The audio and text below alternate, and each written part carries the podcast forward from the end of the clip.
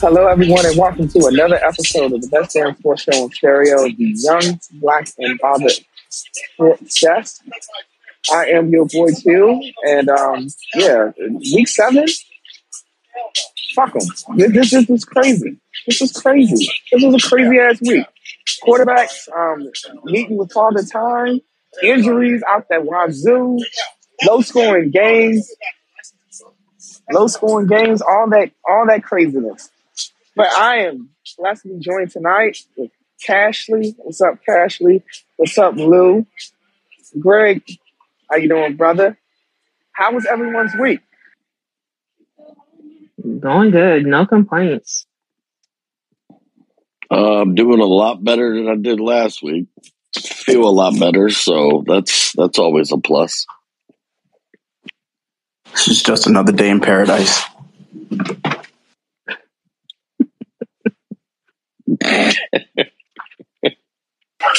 Another day in paradise. All right, that's what I like to hear. So, woo, we got a lot to talk about tonight. Hopefully, we get out here in an hour and a half. It's, uh, yeah, it's been one of them days, especially for me at work. Um, but we're going to start the show with our resident wrestling correspondent, Ashley, to fill us in all Yep. on what happened in the in the world of wrestling this week. So, Ashley, it is all yours. Yes. Well, starting with WWE. Well, before I start, I do want to wish a happy belated birthday to my wonderful, beautiful co-host Pam. Uh, hope you really enjoyed your birthday. Love you. Now, moving on to WWE, uh, we recently had NXT Halloween Havoc. In case you're familiar with WCW, you know they had Halloween Havoc uh, pay per views, and WWE kept that uh, same format. Uh, so some of the uh, titles we had on that card, number one being the NXT North American Championship. We had a ladder match to determine who would take the vacated uh, North American Championship. We had a ladder match with Nathan Frazer, Wes Oro Mensah, Von Wagner, and the former champion Carmelo Hayes, with Wes Lee coming out on top and is the brand new NXT North American Championship. So congrats to him. The next match, we had a casket match with Apollo Crews and Grayson Waller. Um, this one was okay. Hmm, nothing really get excited about, but Apollo Crews did defeat Grayson Waller by throwing him in the casket and making sure it was closed completely shut. The next match on the card, we had a weapons wild match with Roxanne Perez versus Cora Jade, with Roxanne Perez um, coming out with that win. The next match, we had an ambulance match with Julius Creed versus Damon Kemp, with Julius Creed pulling out that match. Uh, next, we had the NXT Women's Championship with Mandy Rose defending her title against Alba Fyre and ultimately retaining her title by defending Fyre at that match. And then finally, we had a triple threat match for the NXT Championship with Bron Breakker retaining his title against Ilja Dragunov and JD McDonagh. Um, overall, I would say it was an okay pay per view. Um, the NXT North American Championship and the NXT Championship matches pretty much being the best on the card. So shout out to those that retain and shout out to Wes Lee, who is uh, new North American champion. Um, I do, before I move on from WWE, I do want to say shout out to them. They're currently in Charlotte for Monday Night Raw. So they're at the Spectrum Center. Spectrum Center. Mhm. So shout out to them. I'm surprised you did not go. I know. I actually forgot they were coming to Charlotte. I think I saw them advertise it during SmackDown. And I was like, oh, okay, they're going to be in Charlotte on Monday. But, you know, it's okay. Yeah. Um, yeah, going on to AEW, um, want to send a healing vibe to Hangman Adam Page, who was still out due to AEW's concussion protocol. Of course, he sustained a per- concussion at the end of the match he had with Jon Moxley uh, about a week or so ago. Also, Willow Nightingale is finally all elite. Uh, for those familiar with Willow Nightingale, she's one of the best female wrestlers in the business right now, and was formerly with Ring of Honor. And uh, I think TK kind of had her lingering, lingering around for a while before he signed her, but she's finally all elite. So that's what's up. Uh, also on is the that is, is that like a Mhm. replacement for? Um, is she like a replacement for Big Swole? Because I haven't seen her in a while. I don't know if she got cut from AEW or not, but Oh, oh, Big Swole. Oh, that was there's still a huge controversy on how TK let her go. I mean, I, I think a lot of us still have not forgiven him for the way he Mhm. did Big Swole. And this was like a couple years ago, but basically he he let her go was like she really wasn't like that in the ring, which is a lie. but you know, Exactly. TK isn't a wrestling guy, so he, he don't know what good in the ring really is, I don't think. So, you know, but yeah, Willow is all elite. So let's see what he does with her. okay. But also on the AEW uh, speculation mill, which is pretty much all they've been pretty good for over the last few weeks. Mhm. CM Punk is supposedly being bought out of his contract. Thank God. Now, now, now, of course, if you've been watching AEW, you have not seen CM Punk since the All Out pay per view um, a few months ago. Now, there was the infamous Prince uh, press junket after the competition where he made some comments that you know kind of pissed some people off. No, most notably, the Elite, who are also EVPs of the company. And there was a big uh, brawl backstage, apparently right? So he hasn't been on TV since then. So there's talk of him being bought out. And of course, you know what that means. People are throwing WWE around already. But I, I, I, I think he just take his millions, sit, sit in the house and just chill. You know, you no, don't try to, don't try to do nothing with WWE. Don't, don't even try to do that. So, but like I said, this is all speculation. So, you know, we'll have to keep you up, keep everyone updated on that one. But uh, moving to New Japan, um, New Japan actually has a couple of big events coming up this weekend. Uh, one being Rumble on 44th Street, which they plan to have in at the Palladium in New York City, Times Square. So it's going to be a two night event, and there's going to be a couple of talents uh, that's going to be there. More notably, El Fantasmo facing Shin Takagi for the King of Pro Wrestling 2022 match, which will be a New York street fight type of match. So never seen Shingo in a match like that, so that should be really interesting.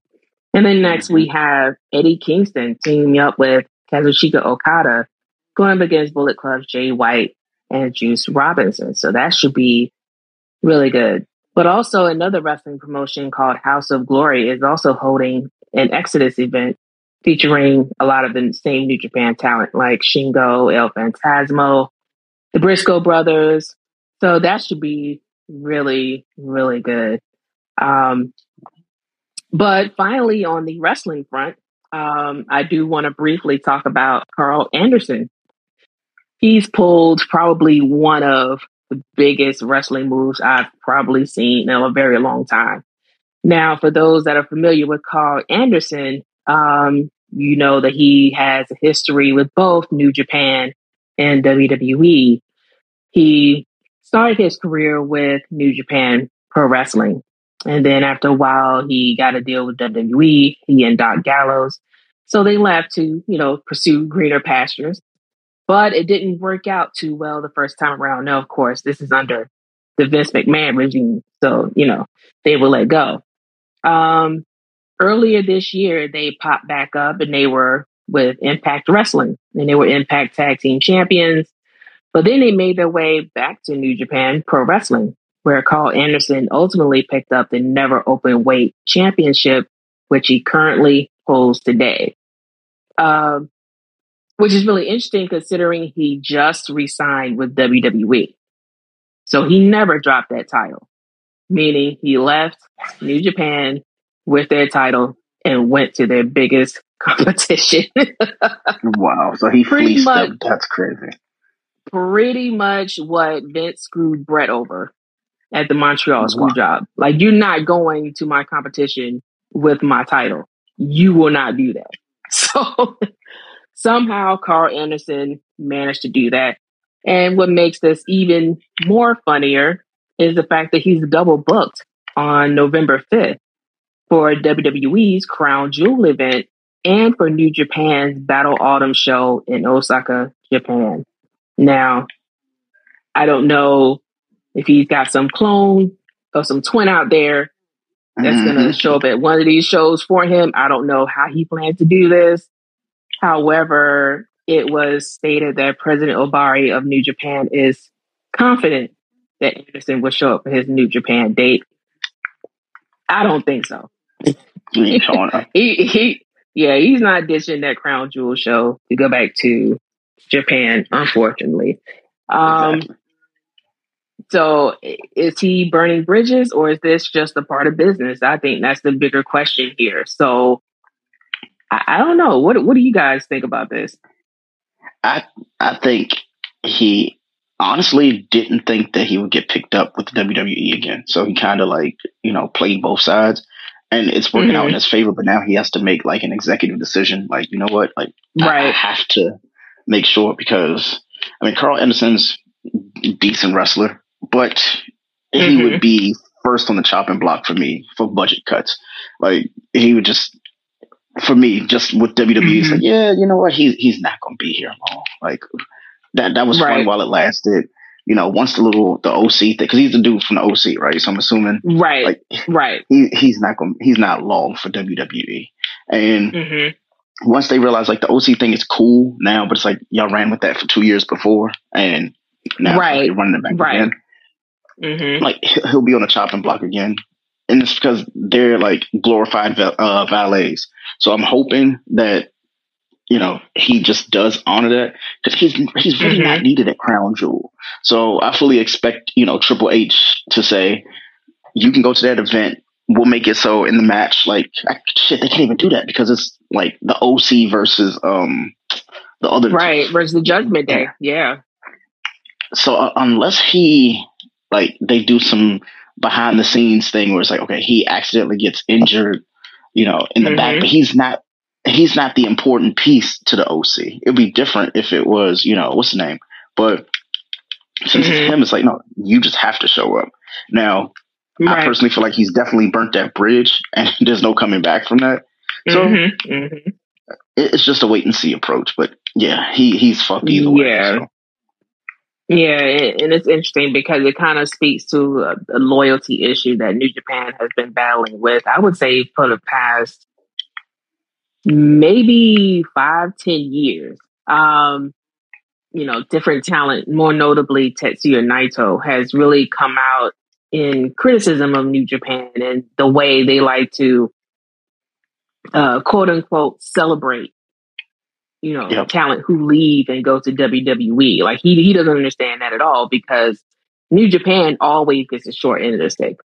Always. So they they mm-hmm. lost Shinsuke, they gave him this big send off. They lost AJ Styles, they gave him this big send off. And then, you know, Doc and then, you know, Karl Anderson walks out with their title.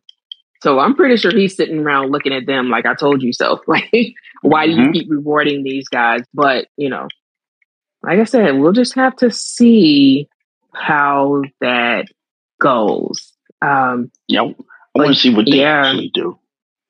I, want, yeah. want to see like, is there going to be some backlash to that? Because that's a little right. bit ridiculous. And I, I, get like, you know, some people still feel like wrestling's like real. You know what I mean? Like when it comes to like, you know, the different brands and stuff. But mm-hmm. yeah, you, you you have to atone for that. Like that's something that you just can't do. And I right. almost can guarantee like he knew this was going to happen when Triple H mm-hmm. called him up. Like he knew this, and he right. said, "You know what? Th- these dates I can't do." And right, unlike Vince, I feel like Triple H was like, "All right, cool, we can accommodate that," but I he agree. didn't. Yeah. Mm-hmm. So again, just another way to yeah. screw him. So it's really messed up. Yeah. Yeah, and, and it, I'm actually kind of surprised that even Triple H would kind of go along with that. I, I would think that Triple H would have said, you know, you know, just like you said, like, yeah, you know, I, yeah, we definitely want you back, but you got to fulfill your obligations first because we don't want to be dragged into anything you know, if you don't show up. We don't want to be dragged into anything, you know. Exactly. And like I said, WWE is New Japan's competition. Um, WWE a few times has had to has tried to establish a foothold in Japan, no, notably with NXT, you know, Japan. So, um, I, I don't know, or who knows? Maybe everybody's in on it. Who knows? This is all, you know, a conversation that you know we're having right now on the pod. We, we know mm-hmm. we're speculating, you know, so who knows? Maybe, maybe they know. Maybe they're brokering some sort of deal, which you know, maybe another type of forbidden door, which would be huge in one way, but on the other hand, I, it makes me fearful for New Japan because being, eh, you know, WWE is so big, you know, I, I don't know how New Japan really kind of come out on top on that. Agree. Yeah. But that's that's all on the wrestling front. Uh, back to you, Q. All right, all right, all right. Um, thank you for that update.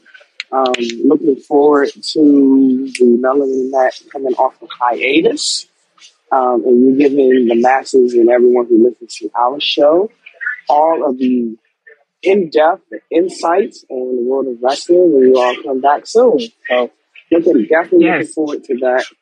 Definitely looking forward to that. All right, let's talk the NFL.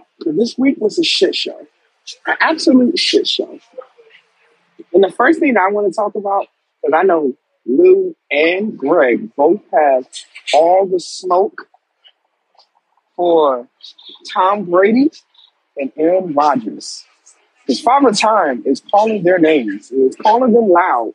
And yeah, he's having a conversation with both of them because they both suck this weekend. Oh, where do I start? We had the Tampa Bay Bradyneers playing the the worst team in the NFL, the Carolina Panthers this week this weekend in week seven.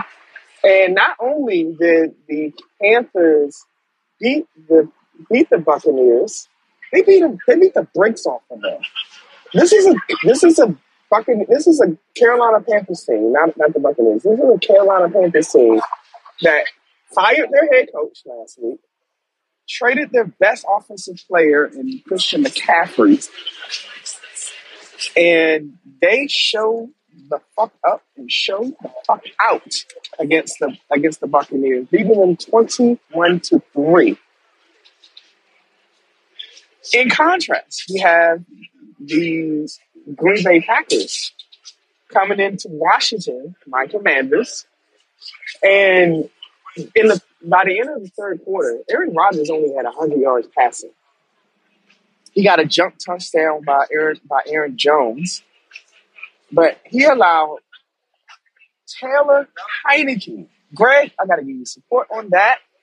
Taylor Heinicke came in, got his first win of the season, his first start of the season, uh, in relief of the injured, in relief of the injured Carson Wentz. He had a disastrous first quarter and threw a pick six and only had 10 yards passing and a passing rating of zero. When he came back, he threw a touchdown to Antonio Gibson, a toe tap touchdown to Antonio Gibson. He got to the end zone, and he took the lead by throwing a touchdown, a beautiful touchdown throw to Terry McLaurin. Bring the smoke. Bring the smoke. Here we go. All right. So I know y'all sick of hearing this because I'm sick of saying it. I'm tired of being right. It's actually good now. It's good that I'm saying this because when I'm wrong, which I'm going to talk about in a minute, I'm absolutely wrong. But boy, Q tried to convince me that Taylor Heinicke was not the guy for Washington. And boy, I never said that. I never said mm-hmm. that. I never, Lou, no, you were you, you were on the that. show when he said that. He said that he didn't believe he would get it done. He said that just last week. And I said, I did not. I did there. not say. I did not say that. Mm-hmm. I did not say okay. that. I agreed okay. with you when okay. I when when you said Taylor Heinicke is going to lead them to four in a row. That mm-hmm. was my apprehension. Okay, that was my well, apprehension. But I Go ahead. With, with that with that being said, Q, um, have have you looked at their next three games? Yes, they play the Colts, who, j- who breaking news, Matt Mhm. Ryan has been benched for the season with Sam Ehlinger taking over as quarterback for the rest of the season. Um, So that's a win. They have in two weeks they play Kirk Cousins at Trash X, Okay, wake it up. That's th- that's three and- games in a row. hmm actually that would be four. No, because won two if we if we have, yeah, so well, it would be four in a row. But let's go to the next game because I, I want to hear this. I want to hear it. I want to hear it. So the next game they play, I believe, the Eagles again.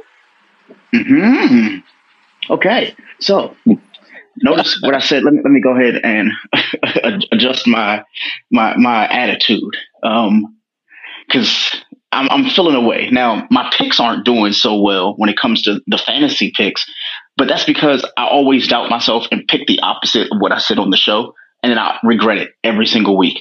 Um, except for this week because I said Washington was going to be Green Bay, and here we are. Washington's looking halfway cognizant. They're almost sober. Um, and seeing Chase Young look like he wants to get back on field, the defense looking healthy, offense looking halfway healthy. Um, more importantly, Carson Wentz not starting. Yeah, I like Washington. I don't like them more than the Jets. I'm gonna get there in a second, but I want them to win four straight. And the reason why is the NFC East has gotten exposed this week. The Eagles look good. They look like they can convince people that they're going to get into the playoffs and, and go. play this week. They were on. Exact, exact, exactly. That's why I'm saying these things. Let, let me let me go with this, Q. Let me go with this because all all Q and I, I lied to you not. Everybody swears up and down like the Eagles are the, the team. They're the elite, and it's like, yeah, they're on a buy and nobody talked about them. Nobody said, you know what? The NFC East is, you know, it's still run by the Eagles. People saying, nah, Giants got it. And now people are saying, you know what? Washington got it. You know, the, the common denominator with them is Washington's the healthiest team when they get two players back. They're the better team when they get two players back. They also have a schedule that's indicative of going through two of the NFC East best teams for the moment. And also, both of those teams haven't played somebody like Washington and convincingly beat them. Can I say, didn't the New York Jets almost hand the Eagles their first loss of the season?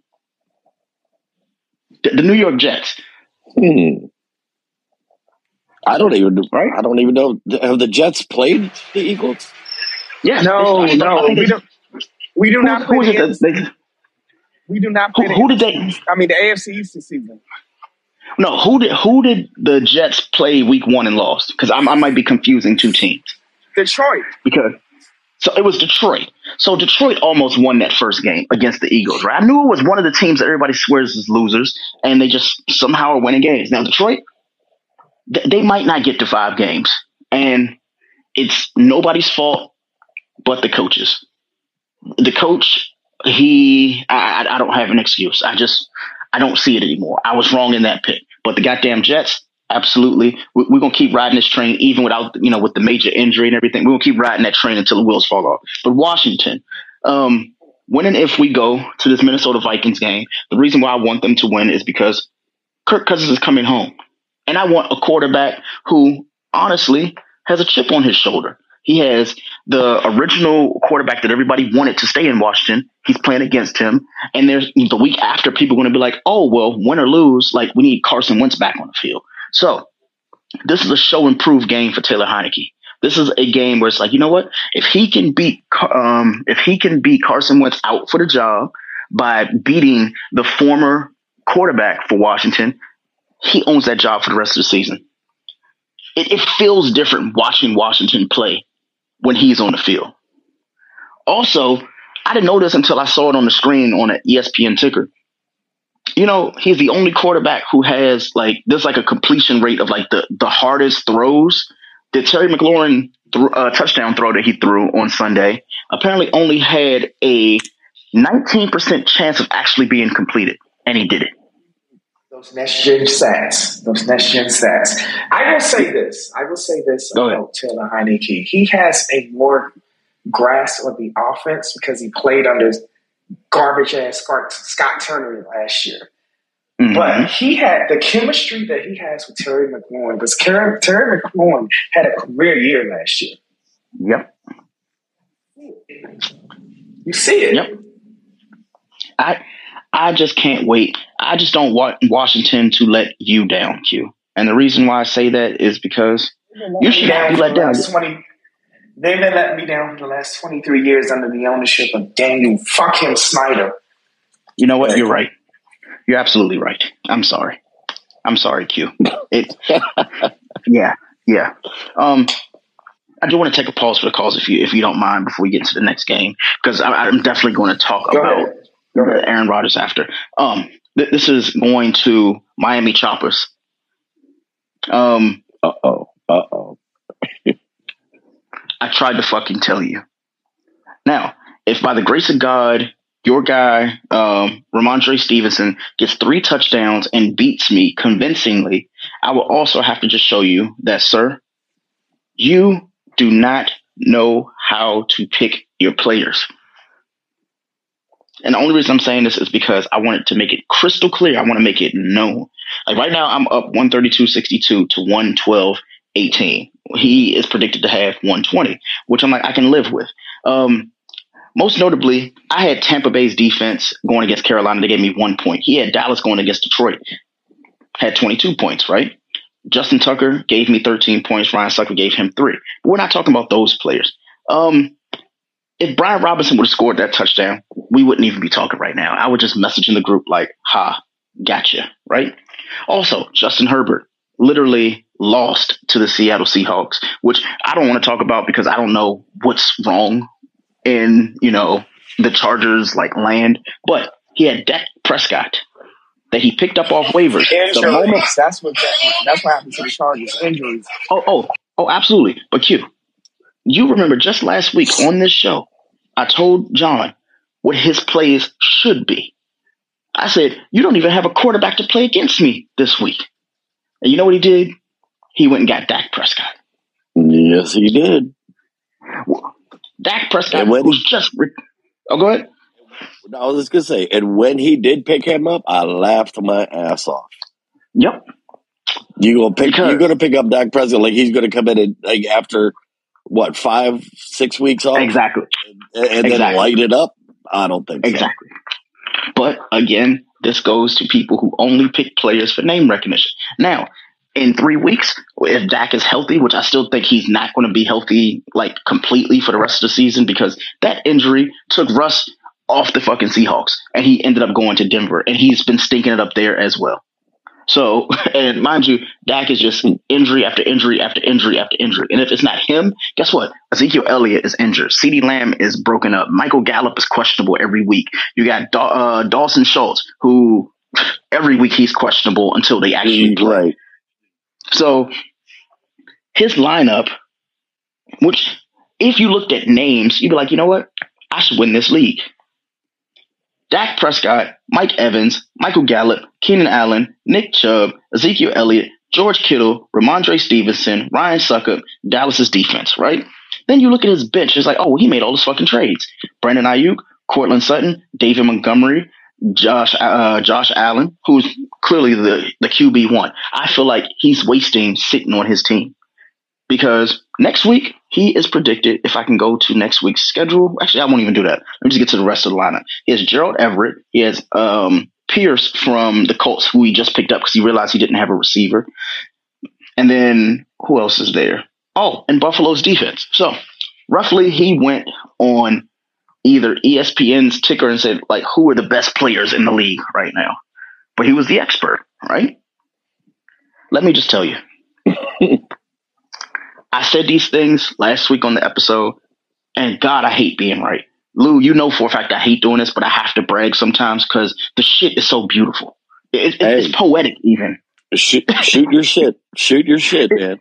it, it is it is fucking poetic because he tried to tell me that Travis Etienne. What's his name? Uh, Travis from Jacksonville. He was like, Yeah, um, ETN.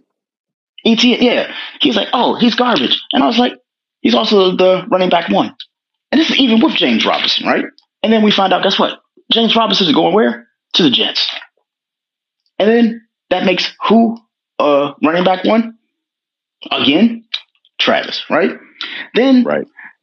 I said, you know, after, you know, the Christian McCaffrey thing, I said, I don't know if I said it in this group, but I know I said it to a group. I was like, D'Onta Foreman is the guy.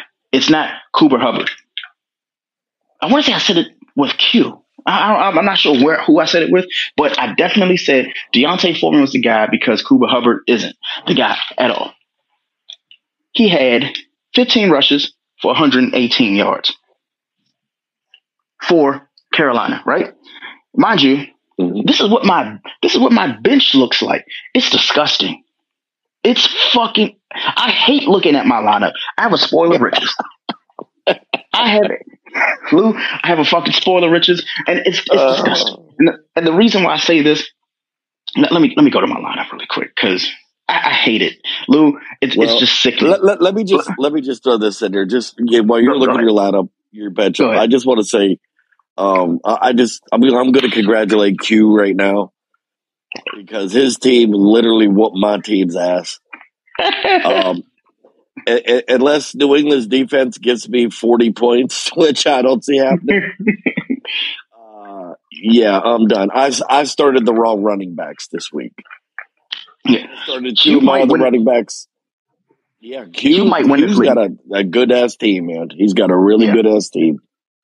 He has. I'll say his team real quick, and then I'll go to why I was going to land about in my lineup. So yes, Joe Burrow, Tyreek Hill, Terry McLaurin, George. Uh, what's his name? George Pickens. You have him. You have AJ Dillon. You have Josh Jacobs, who left Earth on Sunday. Travis Kelce, and you have Tony Pollard on his bench. He has Gabriel Davis, Cooper Kupp. Uh, Cam Akers, he's going to have to get rid of Cam Akers this week because he's definitely, you know, He's not He's even playing traded. anymore right now. yeah, Yeah. not playing at all. He has fucking DeVonta Smith. He has Russell Wilson, you know, whatever. He has David and Njoku. He has Josh Dotson, uh, Ty, uh, Tyler Lockett. Oh, wow. Shit. And he has uh, Cordarrelle Patterson. He has a solid- team- He, has a solid lineup. solid team. Yeah. Now, mind you, he, he lost Russ for like four weeks. He lost David Njoku for six. Uh, Josh Dotson, when he comes back in next week, that's easy. But he's, he never has to start half of these people because his fucking lineup is going to be every week Joe Burrow, Tyreek Hill, Terry McLaurin, uh, Cooper Kupp. He's going to have uh, Josh Jacobs, and he can honestly start, for me, in my personal opinion, he can start A.J. Dillon because I feel like they don't use Aaron Jones properly at all. Travis Kelce, and then he has for his flex, he can put in Gabriel Davis or he can put in DeVonta Smith every week. Right. Solid lineup. Hey, Solid Q, lineup. I do want to. I, I do want to tell and you. Q- Yahoo, go ahead. Go ahead. No, and, and Yahoo gave me a C minus in this draft. Exactly. Exactly. That's that's proof that you can't predict at the beginning of the season what's going to happen every given week. Now, Q, we hear a lot of background noise. I'm gonna thank you. So I'm going to get back to this lineup really quick because mine, I feel like I'm I'm pretty impressed with my lineup of how it looks and what it's going to be. So my lineup, oh boy, um, Justin Herbert, CeeDee Lamb. I told you, always questionable. You got Davante Adams, DeAndre Hopkins, Austin Ekeler, who I'm still on the fence about, even though he gave me 30 points, which means he's going to be on a decline, and I'm going to try to get him and trade him right now while he's hot. And the reason why I say that, he's also playing for the Chargers. So there's that. Brian Robinson Jr., who I think is producing. I ended up benching Kyle Pitts for Pat Freiermuth, which is crazy because everybody's like, Greg, why the fuck would you want to do that? I'm sorry, uh, TJ Hockenson, because he's on my bench. I benched TJ Hockenson for Pat Freiermuth because I feel like everybody thought Pickens was going to be uh, Kenny's like blanket. No, it's Pat. Without, without a doubt. Nine targets, eight receptions, 75 yards. He's the guy. And then you got Jaylen Waddle. Then when you look at my bench, you're like, okay, like, Greg, like, how, how the fuck are you doing this and why are you doing this, right? So I told you TJ Hockenson. I got Chris Godwin. Um, Drake London, I'm not sure about. And the reason why it's any other team, like if he'd have played for Tennessee, he would have ended up like being the wide receiver one. He's playing for the Falcons, and I don't know what the fuck they're doing in Atlanta. So you got that. Also forgot that I had Dalvin Cook on by this week, so that's my wide receiver, uh, my running back one. Diontae Johnson. I have Travis, like I told you about. I have D'Onta Foreman, and I have Gus Edwards. Now, a little clue into things that, just a little clue of things that I do in fantasy. This is a little clue, and I want people to actually pick this up and just take it for what it is, right? I look at pl- like players I can stash. So if I know that person will be back in two weeks, I go get that motherfucker today and just put him on IR. And the reason why I do that is because Gus Edwards. People are like, Greg, why the fuck do you have Gus Edwards for five weeks for Sunday? 16 rushes, 66 yards, two touchdowns, and one target. That's why. Greg, why do you go and get, you know, Jameson Williams? He's going to be a wide receiver one in a week. So in the event that any of my receivers go down, I have a number one receiver again every week. Then Elijah Mitchell, I'm going to end up having to drop him because now Christian McCaffrey is in San Francisco. Um, there's no need for him.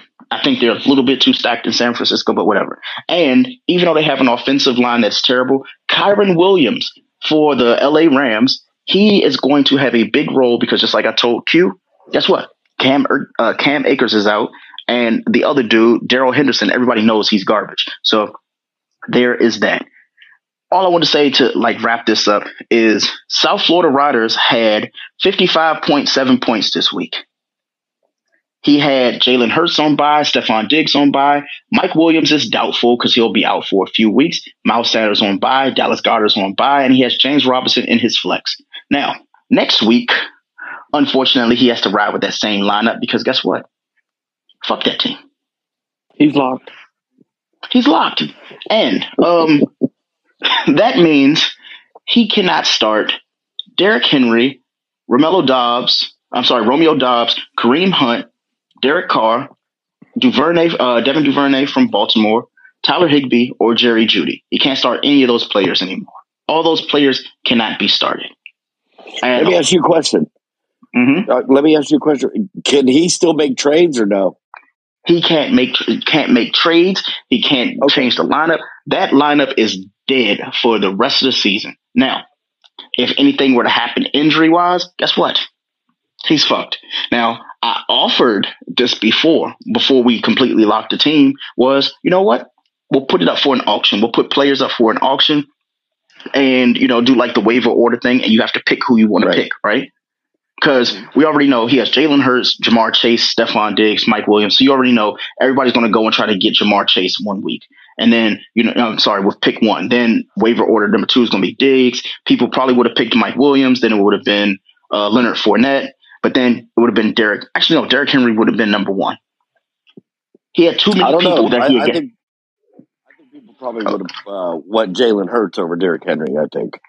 Okay, well then that's fair. I can see if we had the top the, the top three, I would say it would be Jalen Hurts, Ja'Marr Chase, Stefon Diggs. And then people would have got Derrick Henry's fourth because they're like, you know what? M- most of the people in this league have a solid running back. And even though Derrick Henry is clearly like a top five back, he also mm-hmm. has a tough schedule.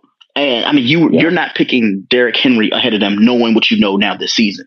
You know, seven weeks in, you're definitely going to get you a receiver that can complement the quarterback that you're playing with. So Stefon Diggs, obviously, you know, Ja'Marr Chase, obviously, and Jalen Hurts because of the schedule, right? Everybody else would have been like, all right, cool, I'm just glad to get them. But the question is, all of us have solid teams who are you willing to drop that somebody else is going to pick up? Because I'm the sniper in this league. Somebody's going to drop somebody and I'm going to get their ass. I'm going after them. So all, all I'll land with is that, um, yeah, that team is locked. We ain't going to do anything with that. That team's just going to be what it is for the rest of the season. If it makes it into the playoffs and wins, guess what? The league wins. Again, this is why people do not play fantasy football with like money with cheaters. So I'll leave that there. Now let's get to the the, the man of the hour. Um, Aaron Rodgers. This one's for you. This bud for you. Um, I said last week, if he lost in Washington, which I predicted that he would, we have to start having this discussion. And I even posed the question of, and I said this on Twitter after the show. I said, who is having the worst, you know, who had the worst regression? Aaron Rodgers or Drew Brees? I'm personally still going to go with Drew Brees because even though he's had solid stats, Aaron Rodgers went from being an MVP to just having a bad team. But when I say bad team, meaning he didn't have his wide receiver one. Now, someone would say, why didn't Green Bay go and get somebody else, you know, to complement that team, to complement Green Bay? Which I think Hewitt said this. Nobody wants to play with Aaron Rodgers.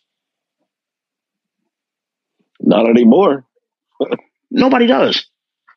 Like, th- think about all the trades that people are potentially talking about. Like, fucking DeSean Jackson just came back and said, you know what? I, I want to play for an elite quarterback and went with Lamar Jackson, who's not going to pass to him. We know this. He's just going to be right. on a good, a, a good bad team. He could have went to fucking uh, what's in Green Bay because he knew the off he knows the offense there is kind of run the similar how it was in Philly, how it was run you know and uh, what's name in Washington. So I'm sitting there trying to figure out is Aaron Rodgers the problem or is the coach the problem? And I can only say it has to be Aaron Rodgers because it can't be the coach's fault for your decisions every week. Aaron Rodgers is still the one throwing the ball, even though he has the playbook. And I think they had that thing in his contract where like he has like total control of the playbook. So he gets to design the plays as he wants, you know, and how he deems fit. So mm-hmm. when it comes to regression, I still say Drew Brees. But boy, we have to start talking about Aaron Rodgers because if he goes and he wins, if he was five and two right now, we would be saying, oh, he's MVP caliber. He, you know, he can't be touched and he's the best quarterback in the league outside of Josh Allen right now. But nobody's saying what is the truth. Aaron Rodgers not only has regressed, it's proven now that Aaron Rodgers cannot get it done alone. So exactly. was it a so was it a bad decision for him not to go to San Francisco? Probably. But it's been really quiet from people like Stephen A. Smith, people like uh, Chris Collinsworth, like all those people who literally had their thumb up Aaron Rodgers' ass all fucking career. Even the MVP season, even leading into this season, oh, Aaron Rodgers is going to get it done. We'll prove that Davante Adams, you know, he's going to be the loser in this trade. It's not fucking looking like it. It's not looking like it. He's still producing numbers in fucking, you know, Vegas that he was producing there. And here's the thing. He they have three other options to throw to in Vegas. They have Darren Waller, they have uh, Hunter Renfrow, and they got Josh Jacobs in the backfield. And he's still producing numbers. So that I'll, I'll land with that really quick, and I'm just going to go into Tom Brady, and then I'm just going to give the floor to you and uh, Cashley and uh, Q this guy, Tom Brady, I know people are putting it on the divorce. People are putting it on all the things except for his piss poor production. Um, the arm's gone. The arm is definitely gone. I don't want to say he's distracted or if he's just playing like differently. The arm is just gone. When you know, you know, and we can see it. It's it's hard watching because as somebody who's like followed Brady pretty much like half my life playing football, it's like, you know what? It's hard to just admit that it's over. And Brady can't admit that it's over until he loses in the playoffs, if they even get that far. Um, was Gisele right? Probably. Um, but another thing that people are failing to actually like mention, his head coach hasn't done shit to make that team better. He's a defensive minded coach, like a coach. And with that much offense, they should not be down by two touchdowns in the first half. Especially when your defense is the one that's not getting it done. So we need to start talking about one, what are we going to, what pieces are we going to move in order to make this team better?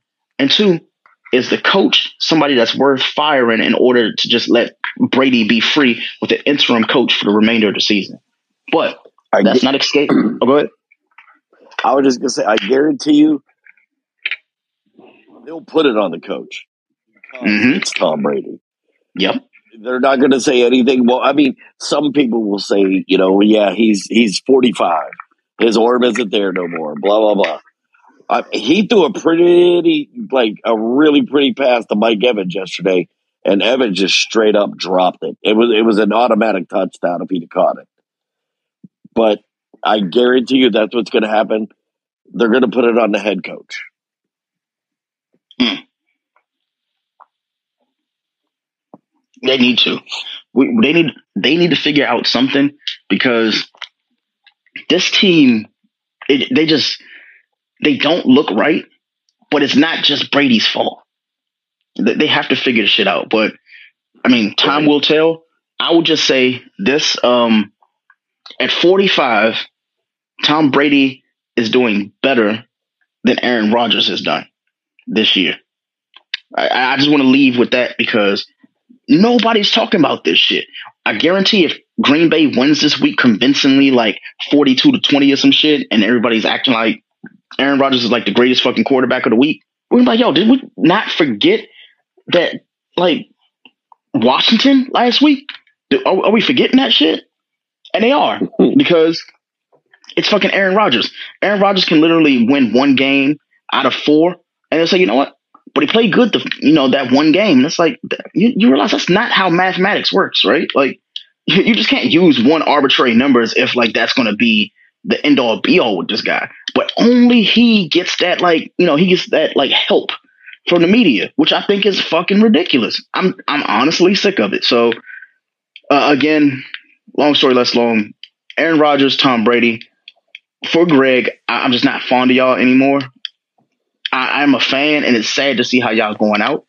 But I wish y'all the best in all of your endeavors in the future because right now, when it comes to what y'all are doing, not looking pretty. I want no parts. None. Zero. What about y'all? How y'all feel? Um, Tom Brady, uh, like I said, they'll they'll blame the coach. Uh, uh, he's 45 years old. And another thing that they've been saying all year, his offensive line, a bunch of new starters. Uh, one of uh, I think two of the starters are gone for the season with injuries. Another one retired. Um, other than that, you got Chris Godwin, you got Mike Evans. Um, you know they could probably use Cameron Brate in the offense a little bit more than what they do. Uh, you got Don't Leonard Julio. And, and Oh, Leonard. Fournette is only averaging three and a half yards a carry. When last year he was at, at 4.8. Again, that goes back to the offensive line. That's makeshift, whatever, you know, it is what it is. But, you know, Tom Brady, he's, hmm, I, it, I don't understand it because he has nothing left to prove. Like, literally has nothing left to prove. Unless he's like trying to like win Gisele back or some shit. I don't know. But it's, I I could literally see by by like Thanksgiving if they don't win again, if they lose three, four, five games in a row, Brady will take the easy way out and retire again. I can see it happening. Uh, and as far as Aaron Rodgers, he has no excuse.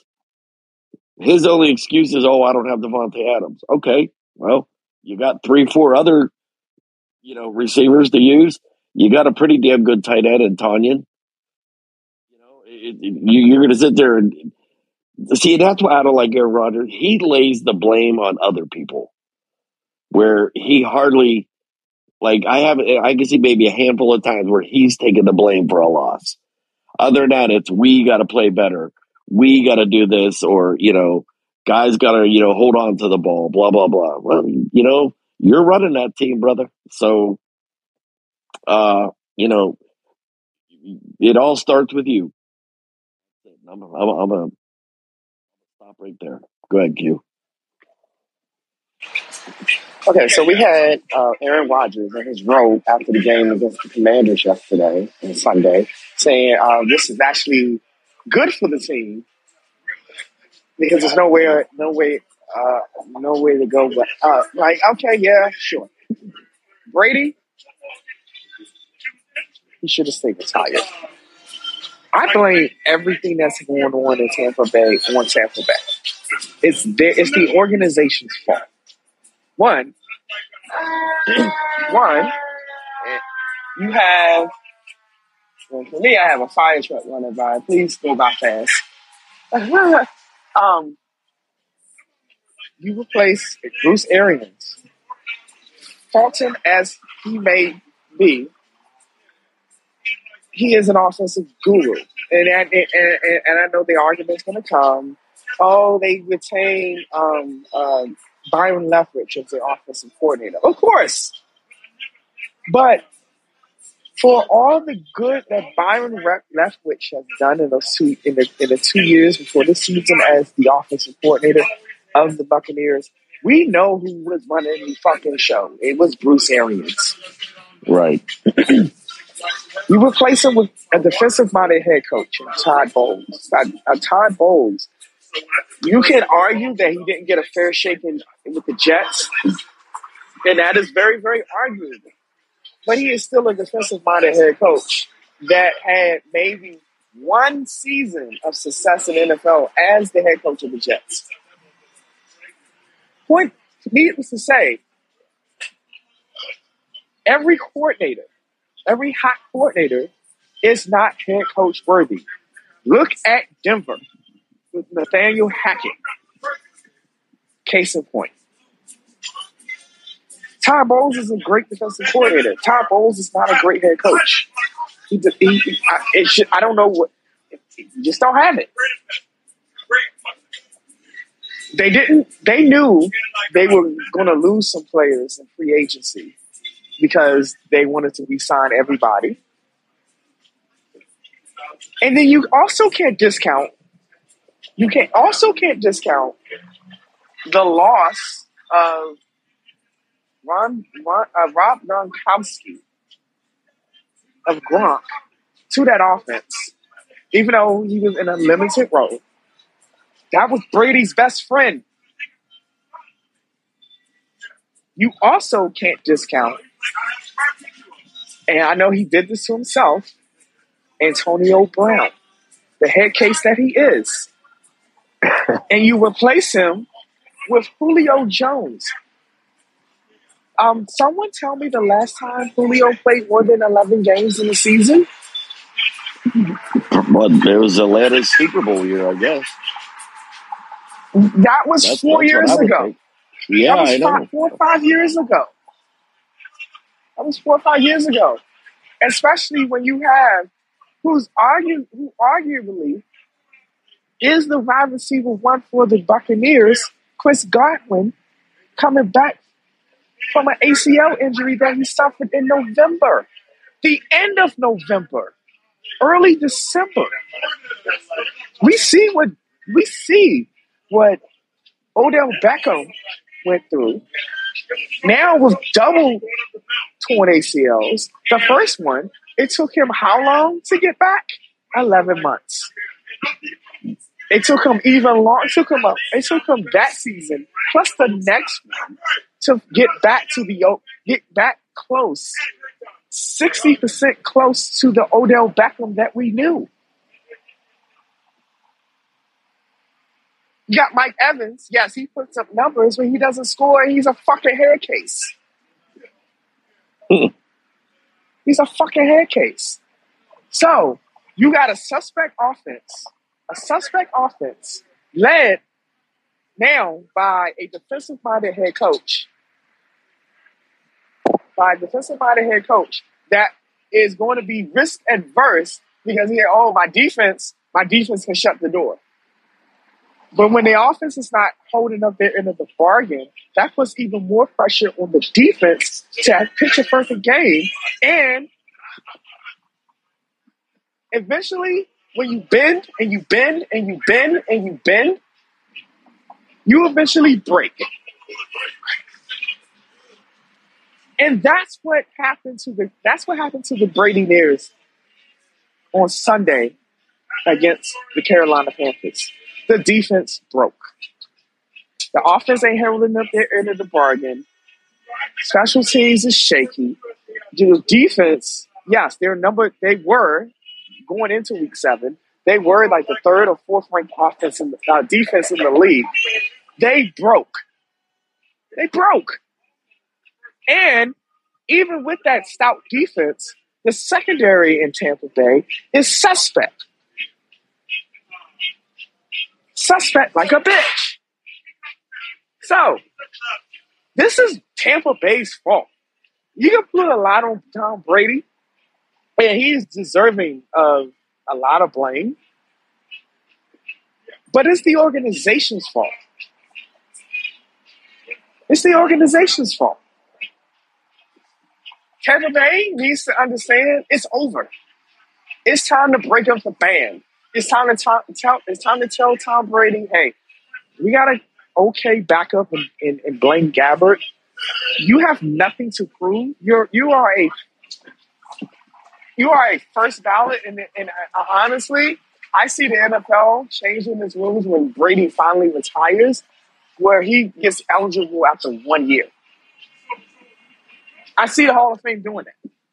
He he is a he is a first year eligible Hall of Famer, the GOAT, the greatest of all time. You don't think Hey, you don't think you don't think Goodell is, is going to argue to the to the Hall of Fame? Hey, let him in after his first year.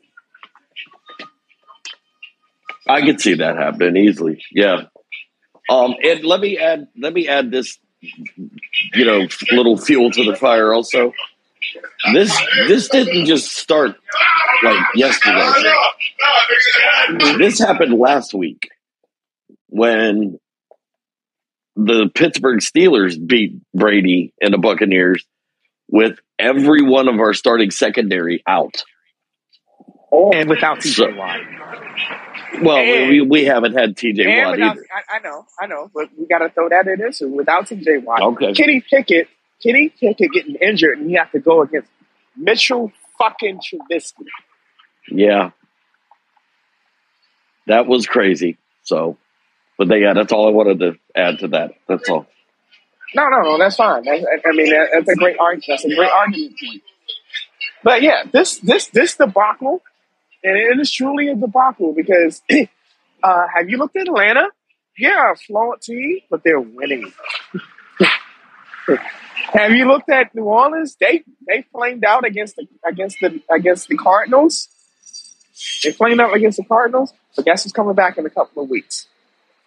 Michael Thomas. Hopefully he's healthy, and James interception. And James interception. Even the no, no, we can't say that we can't say the, the Panthers they suck. But that is a winnable division for New Orleans and for Atlanta. Because Atlanta is going to short is going to cancel out Marcus Mariota's warts and flaws, which he has many of them, where everyone thought that Tampa Bay was going to run away with this division this year. Nine games will probably win that division this year, and it might be Every everyone in that division has a losing record. Exactly. As I said, eight or So nine. yeah, So the NFC South really, honestly, looks like the NFC East in the past couple of years, I was just, I was literally just going to say that. where seven games, or even eight games. Which this year, because which this year, you know, with the advent of the 17 game schedule, that's a losing record. Eight and nine. Seven and ten might win that division. Seven and ten might win that division this year. Very well Eight and nine. Eight and nine might win that division this year. Nine and eight might win that division this year. And don't be don't be surprised in Atlanta either if they bench Mariota and, and get uh, Desmond Ridder And Desmond Ridder in too, the game. too. Yes. Yeah, yeah. Like this could be a like the NFC South could be won by a team with seven to nine wins. Yep. You can say the same thing about the NFC North. I mean, not the NFC North, the NFC, the NFC West, where Seattle and comeback story of the year, Geno Smith and the Seattle Seahawks now lead the division at four and three. Who thought that? Who thought that? you might have a there might be a situation this year where the NFC East might get all four teams in the playoffs. All four. Yep. Yep. All four. And the only reason the other the other teams get in because they won because they won quote unquote hashtag won their division, but everyone else in the everyone else in the division sucks. That Can I say this really quickly? The, the rest of the NFC, the, the rest of the NFC. Really quick. Go. How might the greatest rock in sports. He he's not up to snuff. I like him. I think he's really good for our team, but boy, he is not getting it done. And I'm very disappointed. That's all I want to say. But you, but you know what? I do see, I do see great things coming to Arizona because Nuke is back. Nuke I, has I'll, the, I'll wait. Nuke Hopkins has the ability to shadow and and and and, and hide your de- your team's deficiencies in offense. He did it in Houston. He did it in a. He did it. He's doing it now in in Arizona, and you really see Aaron that Kyler Murray missed his number his wide receiver one because Marquise Brown. Yeah, that's fine. No, we all know who the who the wide receiver one is in in in in, in, in, Arizona. It's DeAndre. It's DeAndre Hopkins, and he proves that he's the number he's the number one wide receiver in, in, in Arizona on a short week.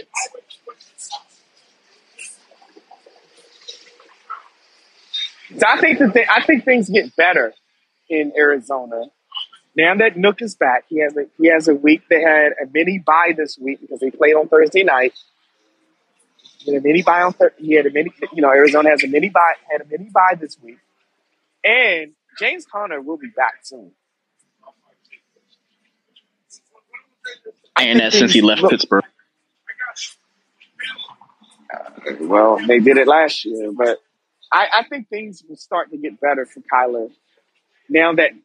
that- You can just if, uh, if you want to discount James Conner, that's fine. That's your preference, and I- I'm not gonna I'm not gonna hate you for it. But now that Nuk is back,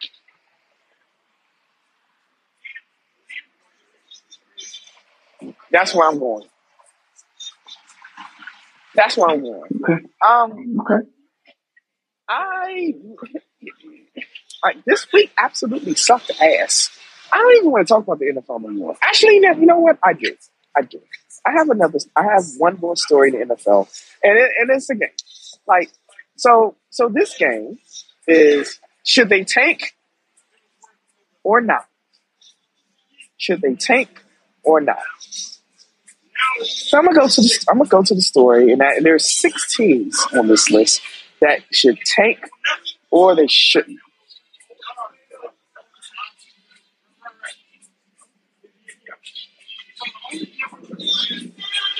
All right, and all right, here we go. The first, we all this this is a layup. We all know that this team is already tanking for the number one pick uh, next season. I mean, in, in the 20, 2023 NFL draft, and that's the Carolina Panthers. We know they're tanking. We know they're tanking. We they want to tank because they want one of the top three picks in the draft, so they can get the lot of the quarterbacks coming out this year, which is uh, uh, uh, Stroud from Ohio State, Bryce Young, um, the kid from Kentucky. There's a, there's a this this quarterback class is nothing compared to last year's. It's much much stronger. That's a layup. Carolina, tank or not? Well, definitely. I mean, that the writing's on the wall there. When they traded McCaffrey, I mean, everybody knew they were.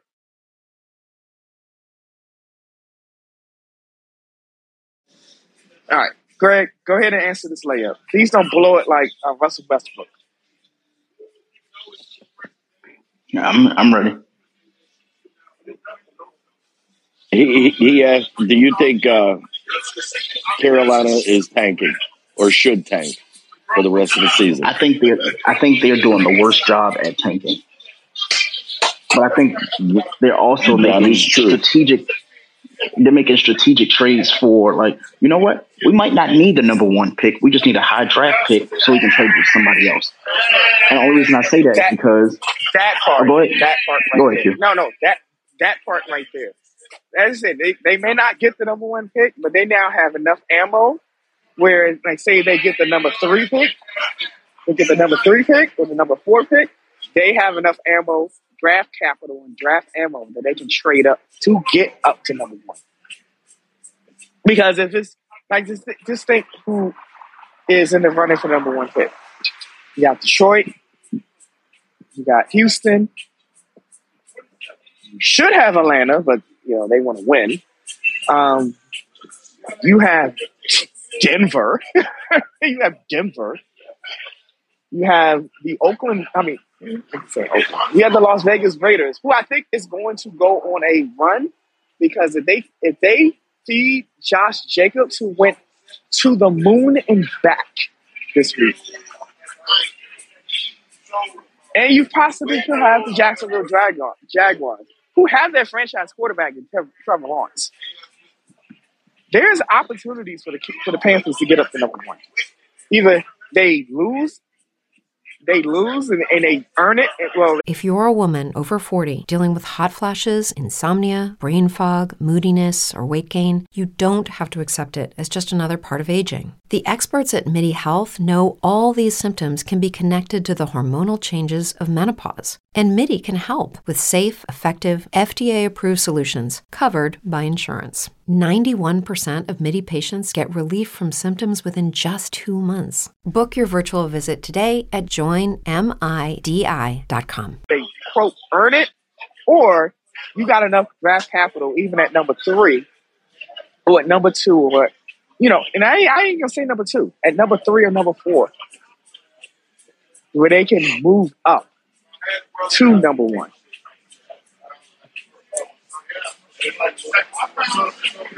Am I right or am I wrong? No, you're right.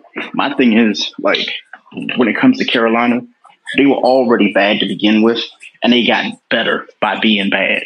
I don't understand that. I've never seen that shit happen. Where it's like, you know what? Trade your best player, and then you get better. Then you for that you trade somebody else. It's like, okay, so are we just DJ making trades Moore. the NFC West? Yeah, DJ Moore, I, who's next? Yeah. Brian Burns, who's next? Yep.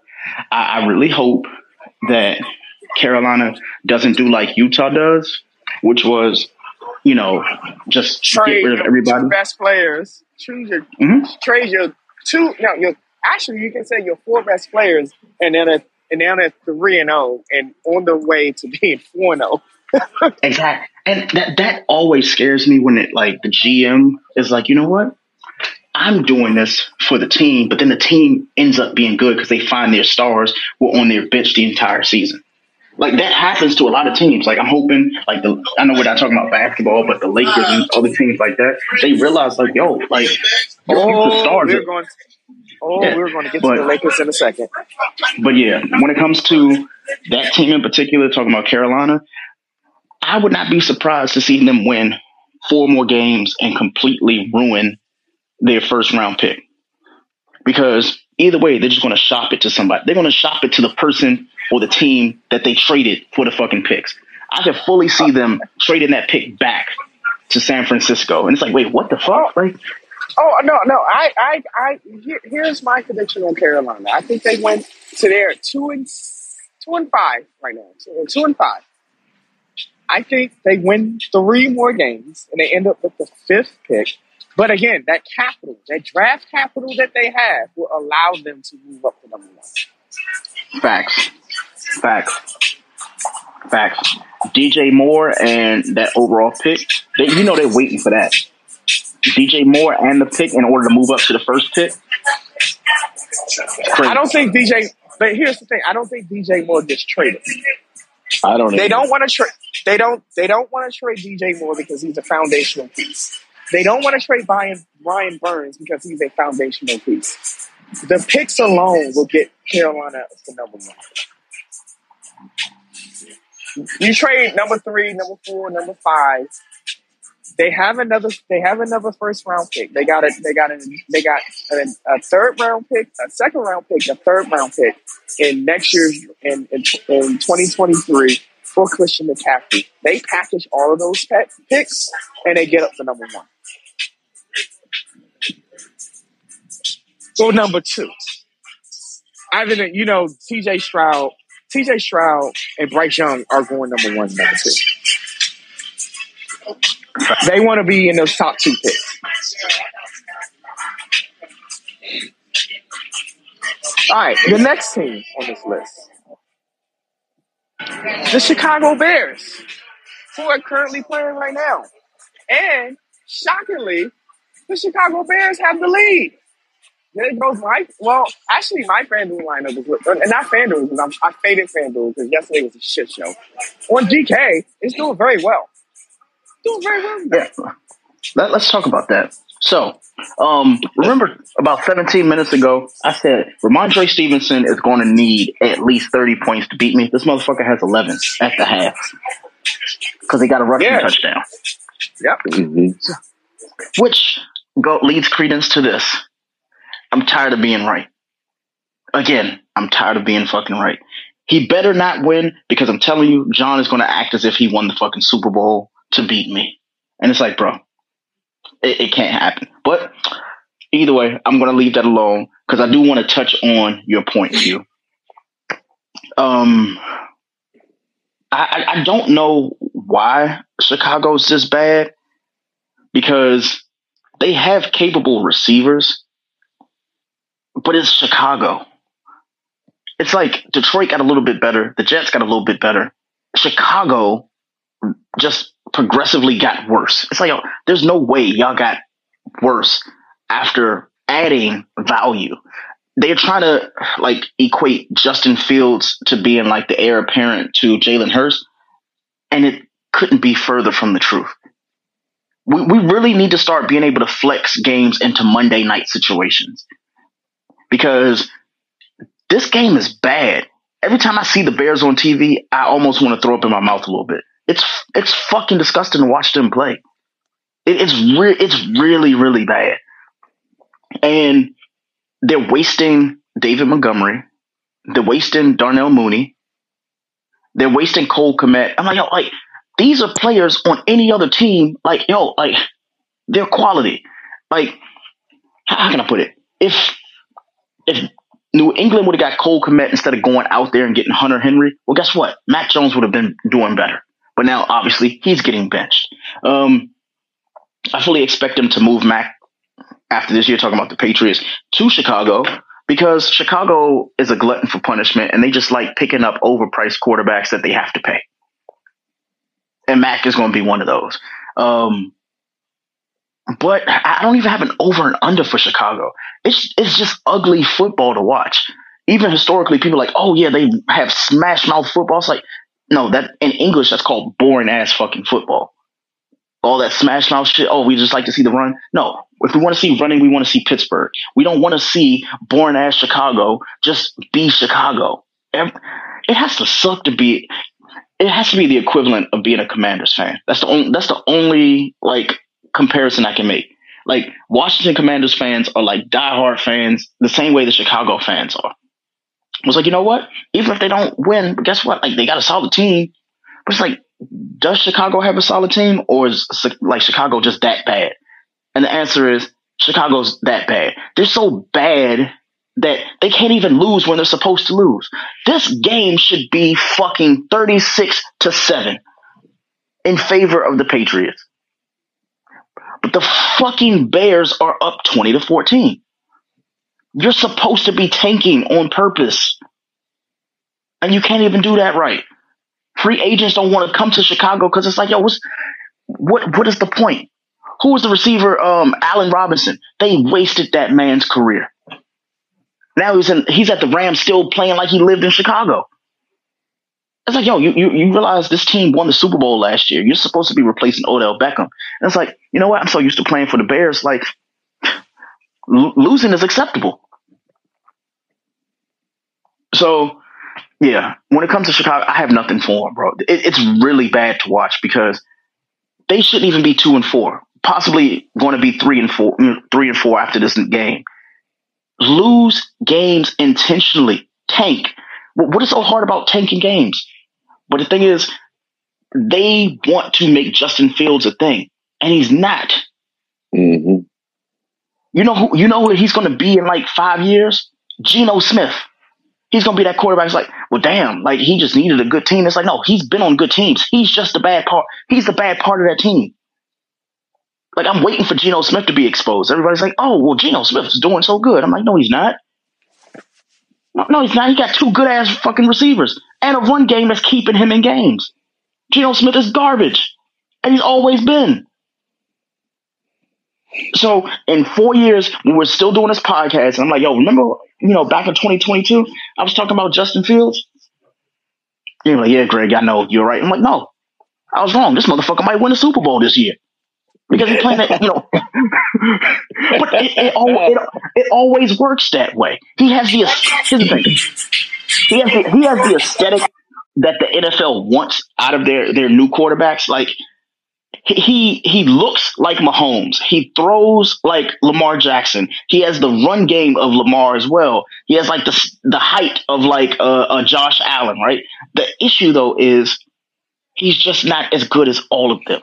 Like if you did a creative player and you're like, okay, make my player look like Patrick, uh, like Patrick Mahomes, run like Lamar Jackson, have somewhat of an arm like you know Justin Herbert or something like that you're going to get Justin Fields. He looks like somebody in like season like four of you know franchise mode on Madden. They're like, you know what? He, he's going to go number one in the draft, and you're going to pick him. Is Justin Fields. This is what we get. He looks like every quarterback you don't want on your team. But I can't be, you know, I cannot wait to be proven wrong in three years when this motherfucker, you know, we're treating him like Derek Carr. Like, oh my God, he's MVP caliber. It's like, Justin Fields?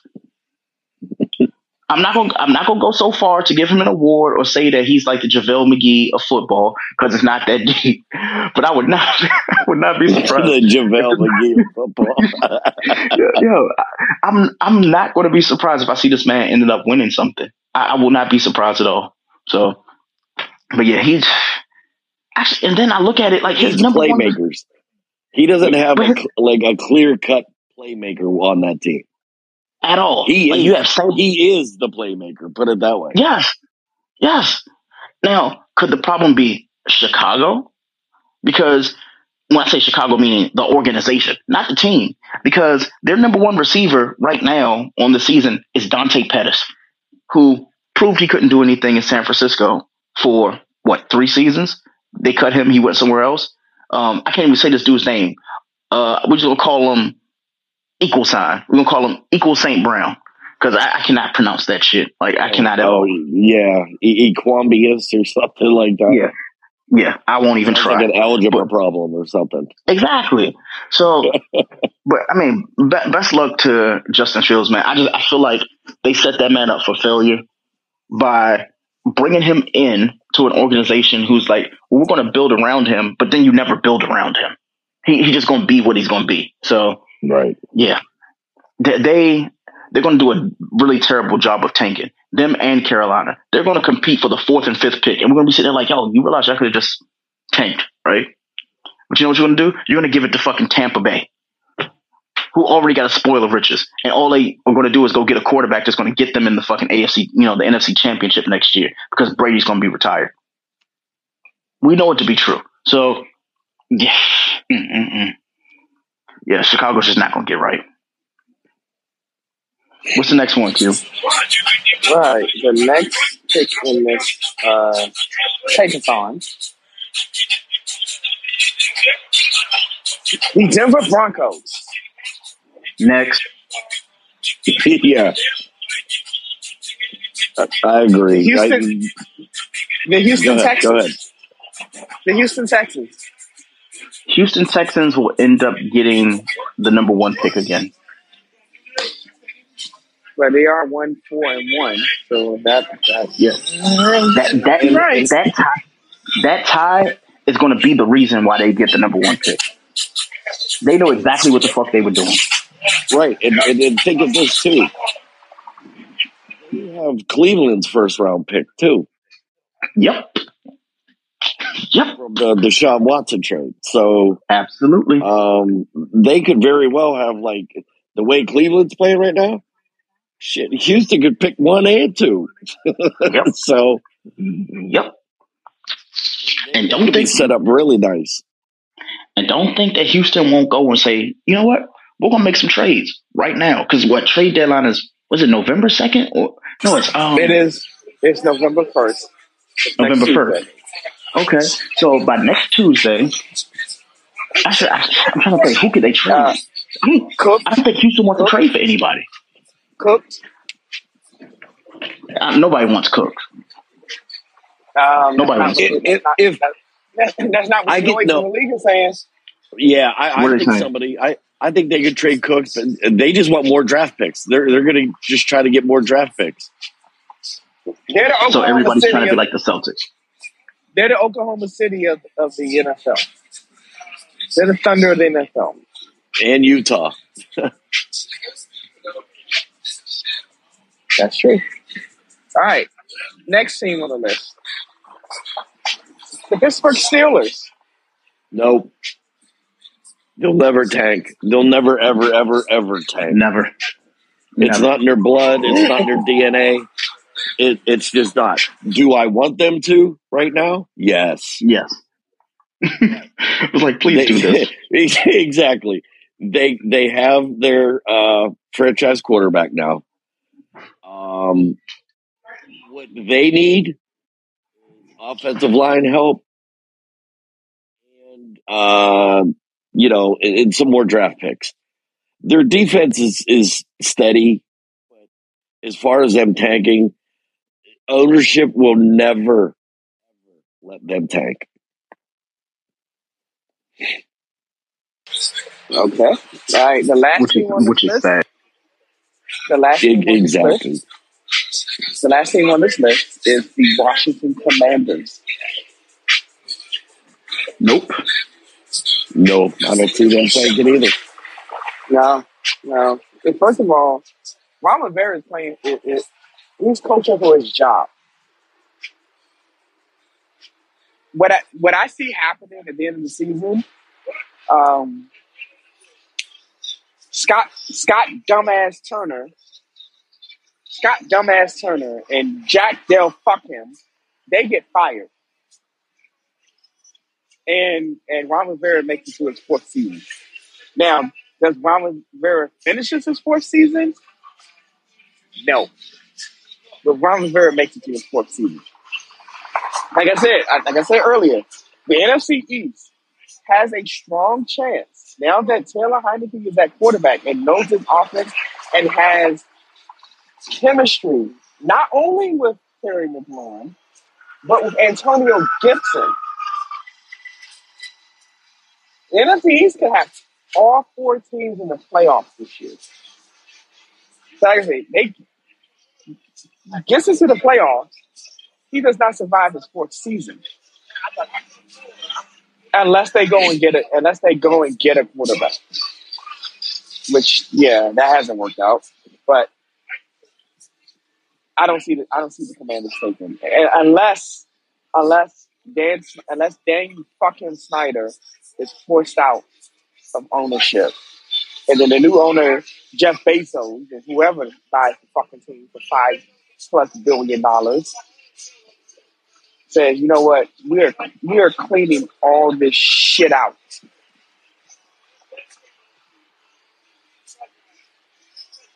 Am I right or am I wrong?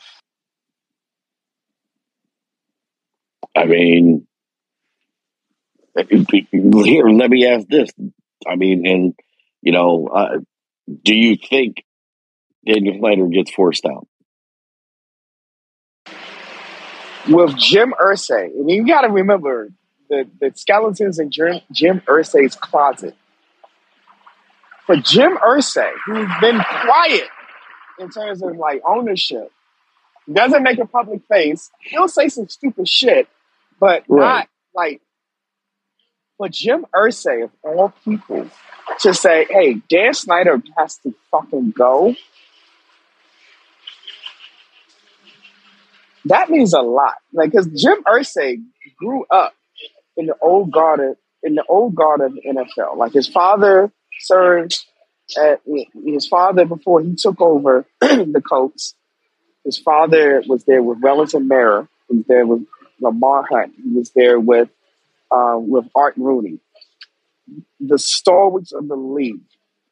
Mhm. And his biggest thing is the shield, protecting the shield, and what and how will my grandchildren and and Jim Irsay has like thirteen grandkids, and when he dies, the team is going to one of his daughters. For him to say that last week, and we didn't get a chance to talk about that because that happened what Wednesday. For him to say that and go on the record saying that, because all the other owners are scared as pussies going on the record and saying Dan Snyder has to fucking go. Dan Snyder is go- is a goner, and I can't fucking wait. I will run down the sh- I will run down Pennsylvania Avenue naked when Dan Snyder is forced to sell the team. That's funny. Um, I can't fucking wait. So yes, do I think he's a goner? He's absolutely a goner. It just takes the Mary Jo White investigation or the or the uh, the House uh, Oversight and Government Reform Committee to say, hey, we got a bombshell before uh, January before January third, when the when when the the probable um, uh, result of the midterm elections will make the Republicans the leader of the House of Representatives for it to happen.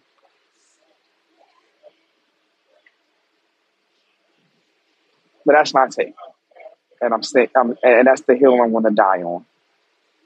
All right, boy, that was some great NFL talk. I, I don't want to talk about the NFL no more because this week should should have sucked. Week eight is a is a much better slate. Week eight is a much better slate. Hopefully, a much better slate money wise for FanDuel and Flip and DraftKings because this week was an absolute shit show. Let's go to the let's go to the NBA. This week was last week was the first week of the NBA of the NBA regular season. And um, newsflash: the, the Lakers are ass. So I'm gonna lead off this. I'm gonna lead off this NBA talk with overreaction. What are your current overreactions? And, and Greg, I know you don't really follow the NBA until after the All Star break.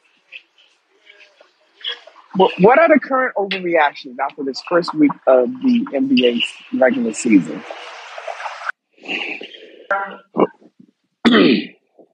um, Utah being three and zero. Um, see that coming. Um, Yeah, Kelly Kelly Olynyk, Kelly Olynyk, and and there was a lot of chatter today about the role that Mike Conley has on that Utah team, comparing him to Chris Paul when Chris Paul was traded to the Thunder when the Rockets when the Rockets traded him to the Thunder from from Russell Westbrook. I mean, I, I don't know. There, I, I- it, see, it, we're we are only what three, four games into the season right now. So I We're mean, about four we're we're four games into the regular season. Like most most teams have played four games, or have played four games, or are playing their fourth game now tonight. fourth game tonight. Okay. Um, let's see. Uh, I mean, you know, just just looking at the standings right now. Um, you know, like I said, the Jazz stand out as being three and zero. Um, other than that, I mean, everything is kind of, you know, that I think is like not going as planned, but uh, pretty much what a lot of people would see. Um, now, I, I can give you maybe a few hot takes uh, for the season, being that I missed the show last week until late. Uh, the Houston Rockets will make the playoffs this year, I believe. I love it. Like, you know, that's the that's a great take. Kevin Porter Um, Jr. is, is yes, playing yes. his ass off. Dude, they have so much good young talent on that team. And I mean, you know, they're fast, they're quick, they're they're athletic. So I could definitely see them making the playoffs. All right, and, and this this one here is going to be probably my biggest hot take of the season, or the upcoming season, whatever you want to say. New Orleans Pelicans are going to be a top three team. Woo! I love it. Yes, that that Pelicans team. First of all, you got a point guard. hmm You got a point guard in C.J. McCollum Right? that is that is master built for that offense. You have Zion Williamson, who has been showing his ass, even though now, uh, yesterday he was diagnosed with a hip flexor. But I think Zion, he finally got rid of the fucking McDonald's and the Big Macs like Donald Trump, Right. and he got his body right. And I said earlier, before the season, I, I was talking to someone like, and this was not a take on the show, and it could have been. I said, if Zion gets his body right, eats healthy, gets rid of the fucking Big Macs and all of this bullshit that he was eating, and really commits to getting in the fucking gym and getting his Mhm. game condition as a six foot nine, 200, like a, Le- a, a non chiseled LeBron, if he chisels his body like LeBron did, if he spends that $200 million contract that he got from the Pelicans and really, truly, honestly takes care of his body, he's a freak in fucking nature. And so far, three games, three three plus games into the season, he's proven my point and a lot of prognosticators in the NBA right. Well, you, you know, when you sign a big, giant, fat contract extension, that'll, that'll do it to you. Definitely do it. Right, and he has no more excuses. None. He has no more excuses. You got the bag. Spend the bag. You are a just like LeBron was. Just like LeBron was a generational talent, all generational talent.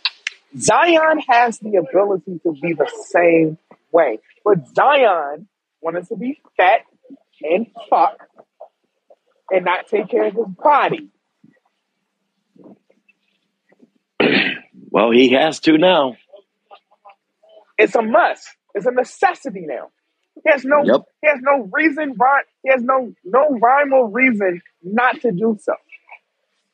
You got two hundred million dollars from the Pelicans, who you wanted a trade from, but they gave you the bag. You got to spend that bag now. You got to spend that fucking bag. You got to. You got to. You got to take care of your body like LeBron takes care of his body.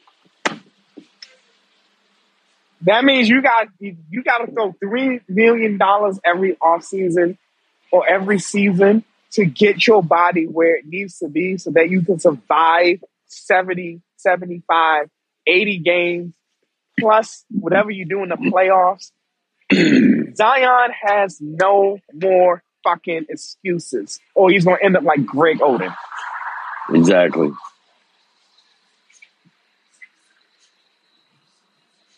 But I am very impressed with what I've seen out of New Orleans. They have like they, they have talent all over that fucking roster. All over the damn roster. All over the damn roster. From Jose Alvarado to Devonte' Graham getting up and, and, and leaping out of the fucking gym to block Walker Kessler yesterday on, on, on Sunday. There's so much talent on that team. So mm-hmm. much talent on that team. They needed a facil- They needed a facilitator to to unlock all of their potential in New Orleans, and they have one now in C.J. McCollum. Mm-hmm. Man, I like what I see, but let, let, let, let's go to the fucking Lakers. The Lakers are 0 3 to start the season. And yesterday they played the they played the they played Portland. Portland. They played Portland. It's time to cut the ripcord on Russell Westbrook. Did you say it is time or is it time? It past time. Last okay, season okay. was past time. This season is even more urgent. You have LeBron, who had a near triple double yesterday. A near triple double. LeBron is my age. He's two months away from being 38 years old, 20 years in the league. Rob Pelinka needs to be fired and sent to Antarctica. You have wasted three years of LeBron prime. Uh, remain the he has wasted three years of LeBron's remaining prime. He needs to be he needs to be fired and sent to Antarctica to die the rest of his life. Don't worry, it, it's gonna it's gonna come soon. I think what, what, he'll he'll be gone. What I mean, if his play continues like it has been, uh, just over these first three games, you know, and basically all of last season, it, it, it's the Lakers. They're not going to stand for it. They're they'll do something to get him out of there. But you know, they were already talking about they were already talking about like they're going to wait until like basically after Thanksgiving once the Lakers once the the once the season is twenty games in once the game once the season is twenty games in.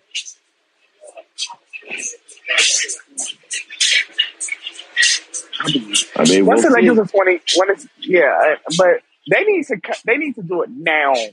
Like there's the the the the talk in the league right now is that they're going out that they're looking at Terry Rozier. Um, they they have to cut bait. Have to cut bait. They, I mean, they've already like Darvin Ham has already moved him to the bench. He does not need to be the the. He does not to be. Westbrook does not need to be in the lineup no, to close the games. He is terrible can't shoot, makes terrible decisions. He does not to be he does not to be in the closing lineup.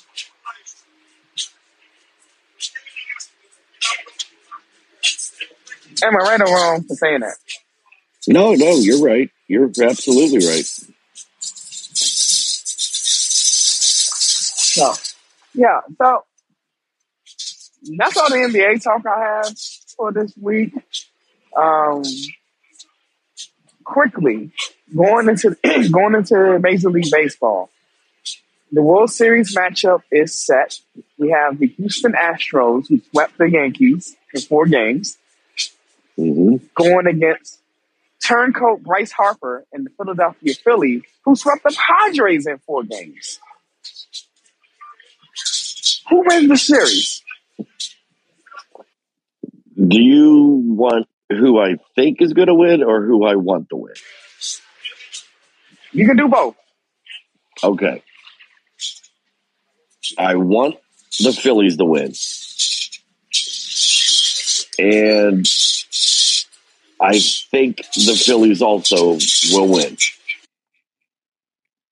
So I'm going to take the Phillies in seven games.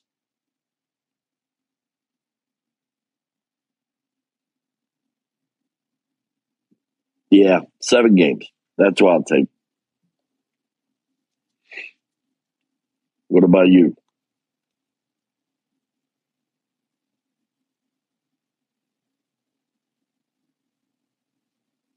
Q, you there?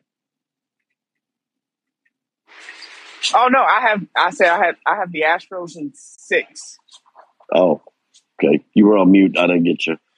Oh no. All right, I so didn't Astros it. at six.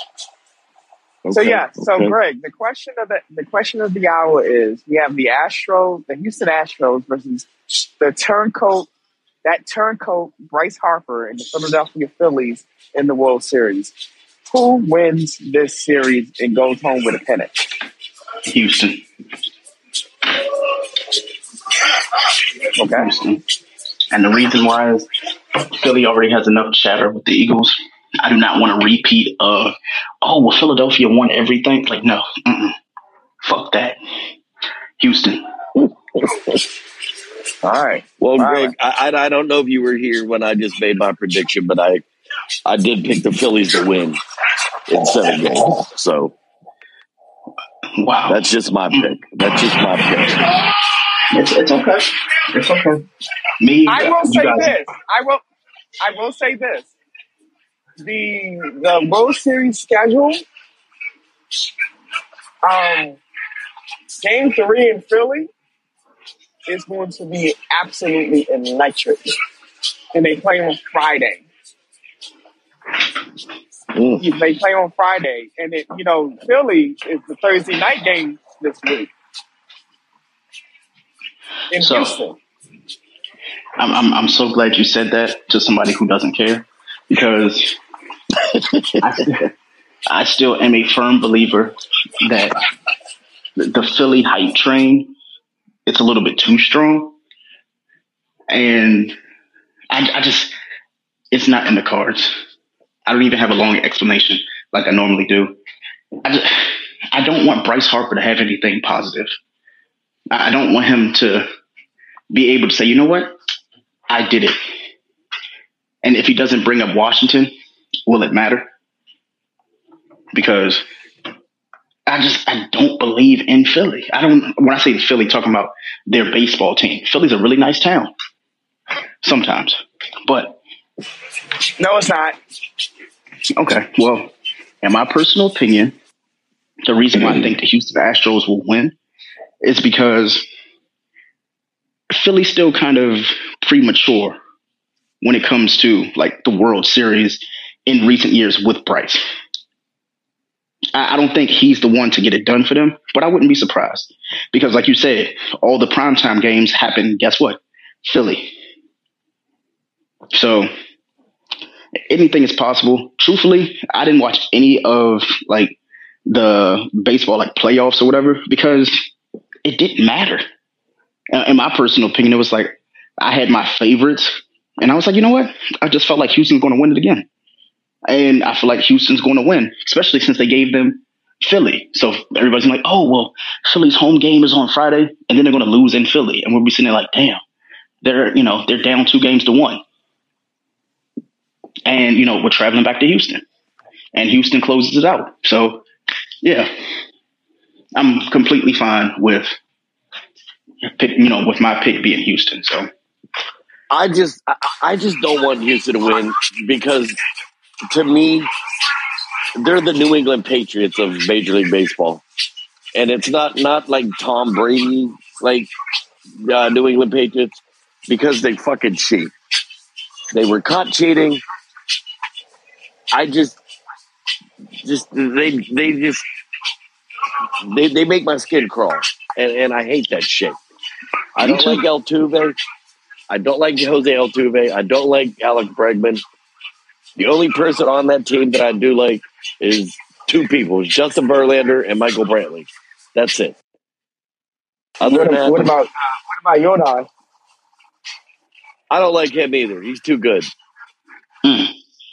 so that sounds a lot like the New England Patriots. Thank you. Sounds sounds a lot like. Yeah, that's all I got. Yeah, same. All right, so that that's all I have this week. That's all I have this week. So, um, I, I just have one last thing. It's not an Go ahead. award, but um, I was watching a YouTube clip of Lisa Leslie on the shop with Draymond Green, Braun, and all them, right? And she said something to the effect of the male athletes, talking about the NBA players, should donate a portion of their salary. I didn't take into account that the WNBA loses rough I think they said it was like 10 million dollars. Well, it doesn't even matter the amount. They're always in the negative at the end of every season. And there's no money generated. And it brought up, in my personal opinion, a discussion that we had had earlier about the same topic about why are we, when I say we, meaning the NBA fans or professional basketball fans, inclined to tell athletes from one sport to go and pay athletes from another sport. So I started doing a deep dive and I was like, yo, do the male UFC fighters pay for the women UFC fighters so they can fight? Answer was no. Tennis? Answer was no. Golf? Answer was no. Baseball? Answer was no. Pro wrestling, which we talk about on this show? Answer is no. I got down to soccer. And there were a lot of like discussions about like Megan Rapinoe and comments she's made in the past and things like that. And it, it dawned on me that sports is the only place where everybody wants to be when I say sports, talking about like an entertainment, like celebrity field and stuff like that. Sports, it's like separate but equals. Like, yeah, we'll go and support your games and we'll do stuff like that. But we, we can't help you out in that regard because we're already helping. You. More specifically, the NBA and the WNBA. Because I remember seeing athletes, like male NBA athletes, supporting and going to WNBA games, doing what they do. I'm sure they do a whole bunch of things behind the scenes. But at what point do we say enough's enough? Why do you feel inclined to my check when your fans don't even go to your games? And I, I wanted to just lead with that. I know that's completely off the, you know, the chessboard when it comes to this episode, but it, it rung in home for me when the guy in the video had said the WNBA has been negative in the revenue at the end of the season every year for over 25 years. So I'm sitting there like, so what's keeping them in business? because 25 years, you're not pulling in any, you know, residual income when it comes to the end of your season. Who, who's fitting the bill for this? And you know what the answer was? The fucking NBA. so I'm sitting, I'm like, wait, NBA is the NBA is funding y'all, but now you want the players to donate some of their portions so you can play equally or have fair and equal pay. Which I'm all for people getting fair and equal pay. Right. However, you're playing a fraction of the time. You're also playing a fraction amount of games. So when I say time, meaning like, you know, in that window, but more importantly, your fans can't even fill the stands. The merch is not selling. The right. teams, I'm not saying they're not entertaining, but you don't even do enough promotion within for people to say, you know what? We want to go to that. So I, I, that was I just mean, sitting on my spirit. Go ahead. Well, no, I, I was just going to say because I did see, I, don't know, a week or so ago um, about WNBA players. Like their highest paid player in the entire league, like only makes like I think it's two hundred fifty thousand dollars, mm-hmm. like that. I I, I think. Mm-hmm. So I I see what they're getting, why they want the equal pay and everything. But you just brought up the perfect point, though. How many games are there in a WNBA season? Exactly. Um, yeah, and you're right. They're they're not selling out. They only sell out during the playoffs, during their playoffs, and exactly. they have you know half of you know the teams that the NBA does. The NBA yep. is just a bigger product. All right. Yeah. So the WNBA has been around for a for a while, and I believe it was bigger probably 10 years ago than what it is today.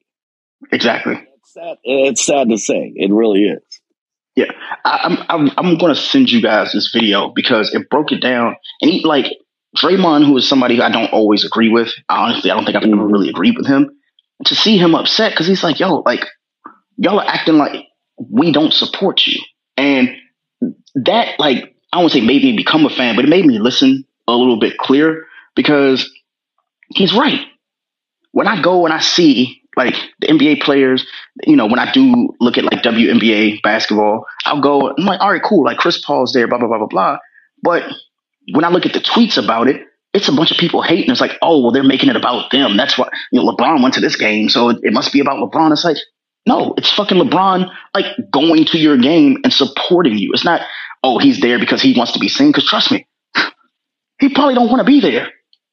Right. If, if we're being completely honest, like then I was looking at a tw- in the video they showed a tweet of Luka holding up a WNBA jersey, and the fucking Minnesota Lynx Twitter said, "Oh, well, you know, he was paid to do this, and he never really showed up. This is all fake." And it's like, yo, like, how do you want support when you're hating from your own organization?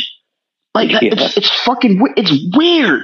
I'm like, oh, like watching it, it really frustrated me because I, I, know we're not a political show and stuff like that, but it's like oh, we're trying to do this gender divide when it comes to sports, and I get it. Like, there is a really differentiate like gap when it comes to like pay when you know, it comes from like male athletes and women athletes.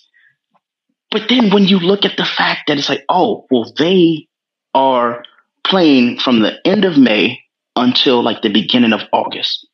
And I, I hope I'm not wrong by saying this, but like these are kind of like weekend games. These are like Thursday, Friday, Saturday games. You know what I mean? And they're always in like some inopportune time. Like when I was young, like you, we used to go to WNBA games because every other thing was booked. So like, okay, cool, you're going to summer camp, right? You're at summer camp. Hey, they gave out 50 WNBA tickets, right? It's like, okay, cool, we can all go, and we all enjoyed ourselves. Mm-hmm. That's the most. I've, that's the most I've ever seen when it comes to promotion. Like when I watch ESPN and everything, when they try to promote the WNBA with the highlights, there are no highlights. When I see the commercials of We Got Next and stuff like that, I'm like, if you've been having next for 25 years, like something's wrong here. Like we have to figure this shit out because we're in year, we're going into year 26 and we haven't figured out how to generate revenue because you know what would happen? Say if you're like, you know what, we're going to give a base salary. 27. But here's the thing, Q. Imagine if they say, you know what, we can't give you 50 or super max contracts and stuff like that because here's the thing. Most of the super max contracts are the players who truthfully, Q, are on their way out of the WNBA because it took them seven years to establish themselves. You know what I mean? Like there are a lot of them that like, oh, they were star, they were stars, but we didn't really know they were stars until like year six or seven. There aren't any like Rebecca Lobos and you know people like that. You might have like the the Candace Parkers, and every once in a while you have those like those generational WNBA talents, and there are a lot of them, but they're so few and far between because you never know. Like there was um there was a tweet where one of the one NBA player I forgot. Uh, he said something to the effect of, "Oh, I think he said like number nine for the Mystics. She's really good. Like talking about she's a really good player." She took that as a negative. I, I got to look this up. I have to look this up. If you could play that voicemail while I look this up, that would be good. Q. All right, here we. go. Yo, Lou. Um, you know how old are you? How old are you, Lou?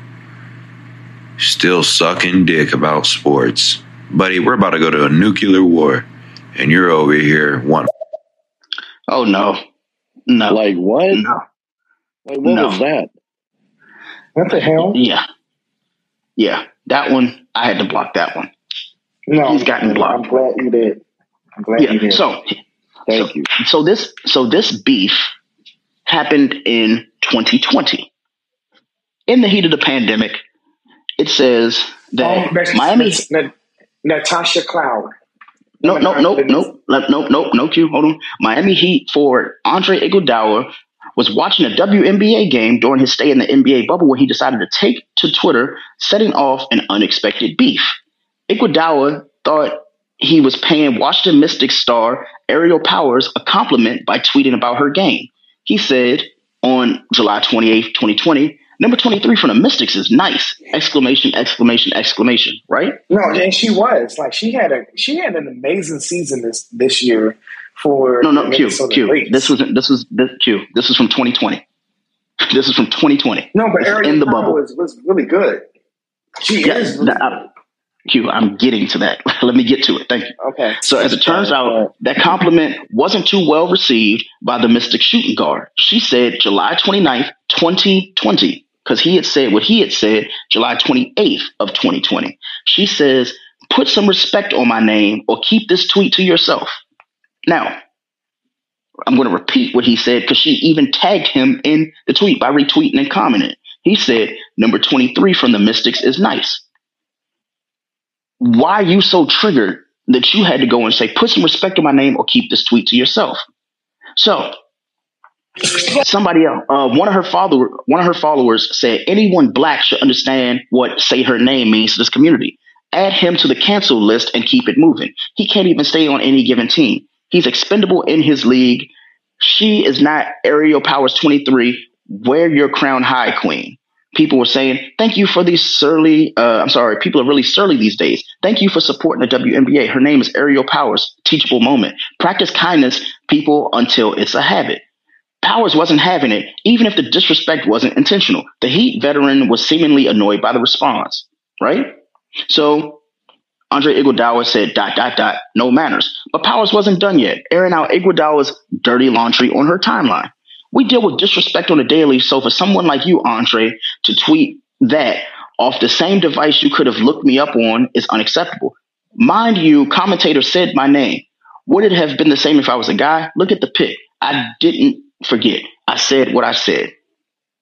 So she posted a tweet, I'm sorry, an article that said, NBA star Andre Iguodala, I don't want my daughter playing basketball and becoming a lesbian from 2016, right? From a website that said that that wasn't true, right? So this was a TMZ Sports article in which Iguodala's daughter's mother made an allegation when seeking to triple the amount of her child support, and then she cleared it up, right? So we found out that it was indeed not true.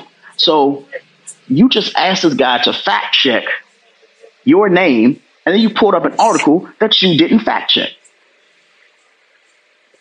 Are we are we not seeing a correlation here? So regardless of how good a player is, he gave you a compliment and you took that upon yourself to see it as a dig. I don't know in what on what planet where someone would say, you know what? Number 23 is nice. You know how many players in the NFL? I don't know their fucking names, so I say the number. Oh, like number 97 for the fucking Ravens is playing really good. Like, yeah, the jerseys there. I'm not going to be like, hey, Rapinoe or, you know, Jacobs or some shit. Like, what the fuck? Like, no, I'm going with the goddamn number. Like, bro, it's easier to go and say, like, yo, like, th- think about this tweet, right? If somebody says Powers is really nice, right? Versus saying number 23 from the Mystics is nice. You know what people are going to do? Go Google it for themselves. What she wanted was for him to say, Aerial Powers 23 for the Mystics is nice. He said that. He just didn't fucking tag you in it. But you're so triggered about it. This was 2020. And I get what Q was saying. She's a really good player. Yes, she is. We know these things. But the fans don't care because they don't show up to Mystics games. I've seen the ticket sales. They don't. No disrespect. She, you could be as good as you want to be. Because when I say this, I have to be completely honest. I'm sure somebody on the Sacramento Kings is good, but nobody's going to those games. Washington Commanders are still trying to give us tickets.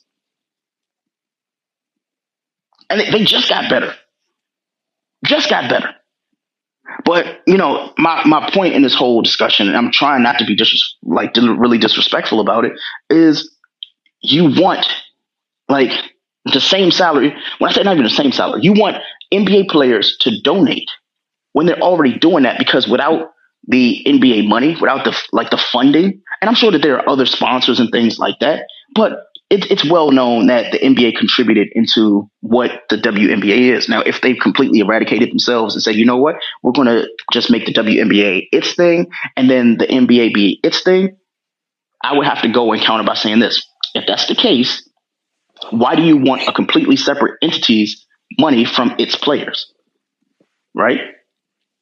That, that's like me, you know, like if I'm a professional athlete for the NFL, I'm not going to the XFL and say, yo, we need some of y'all money because we play the same sport.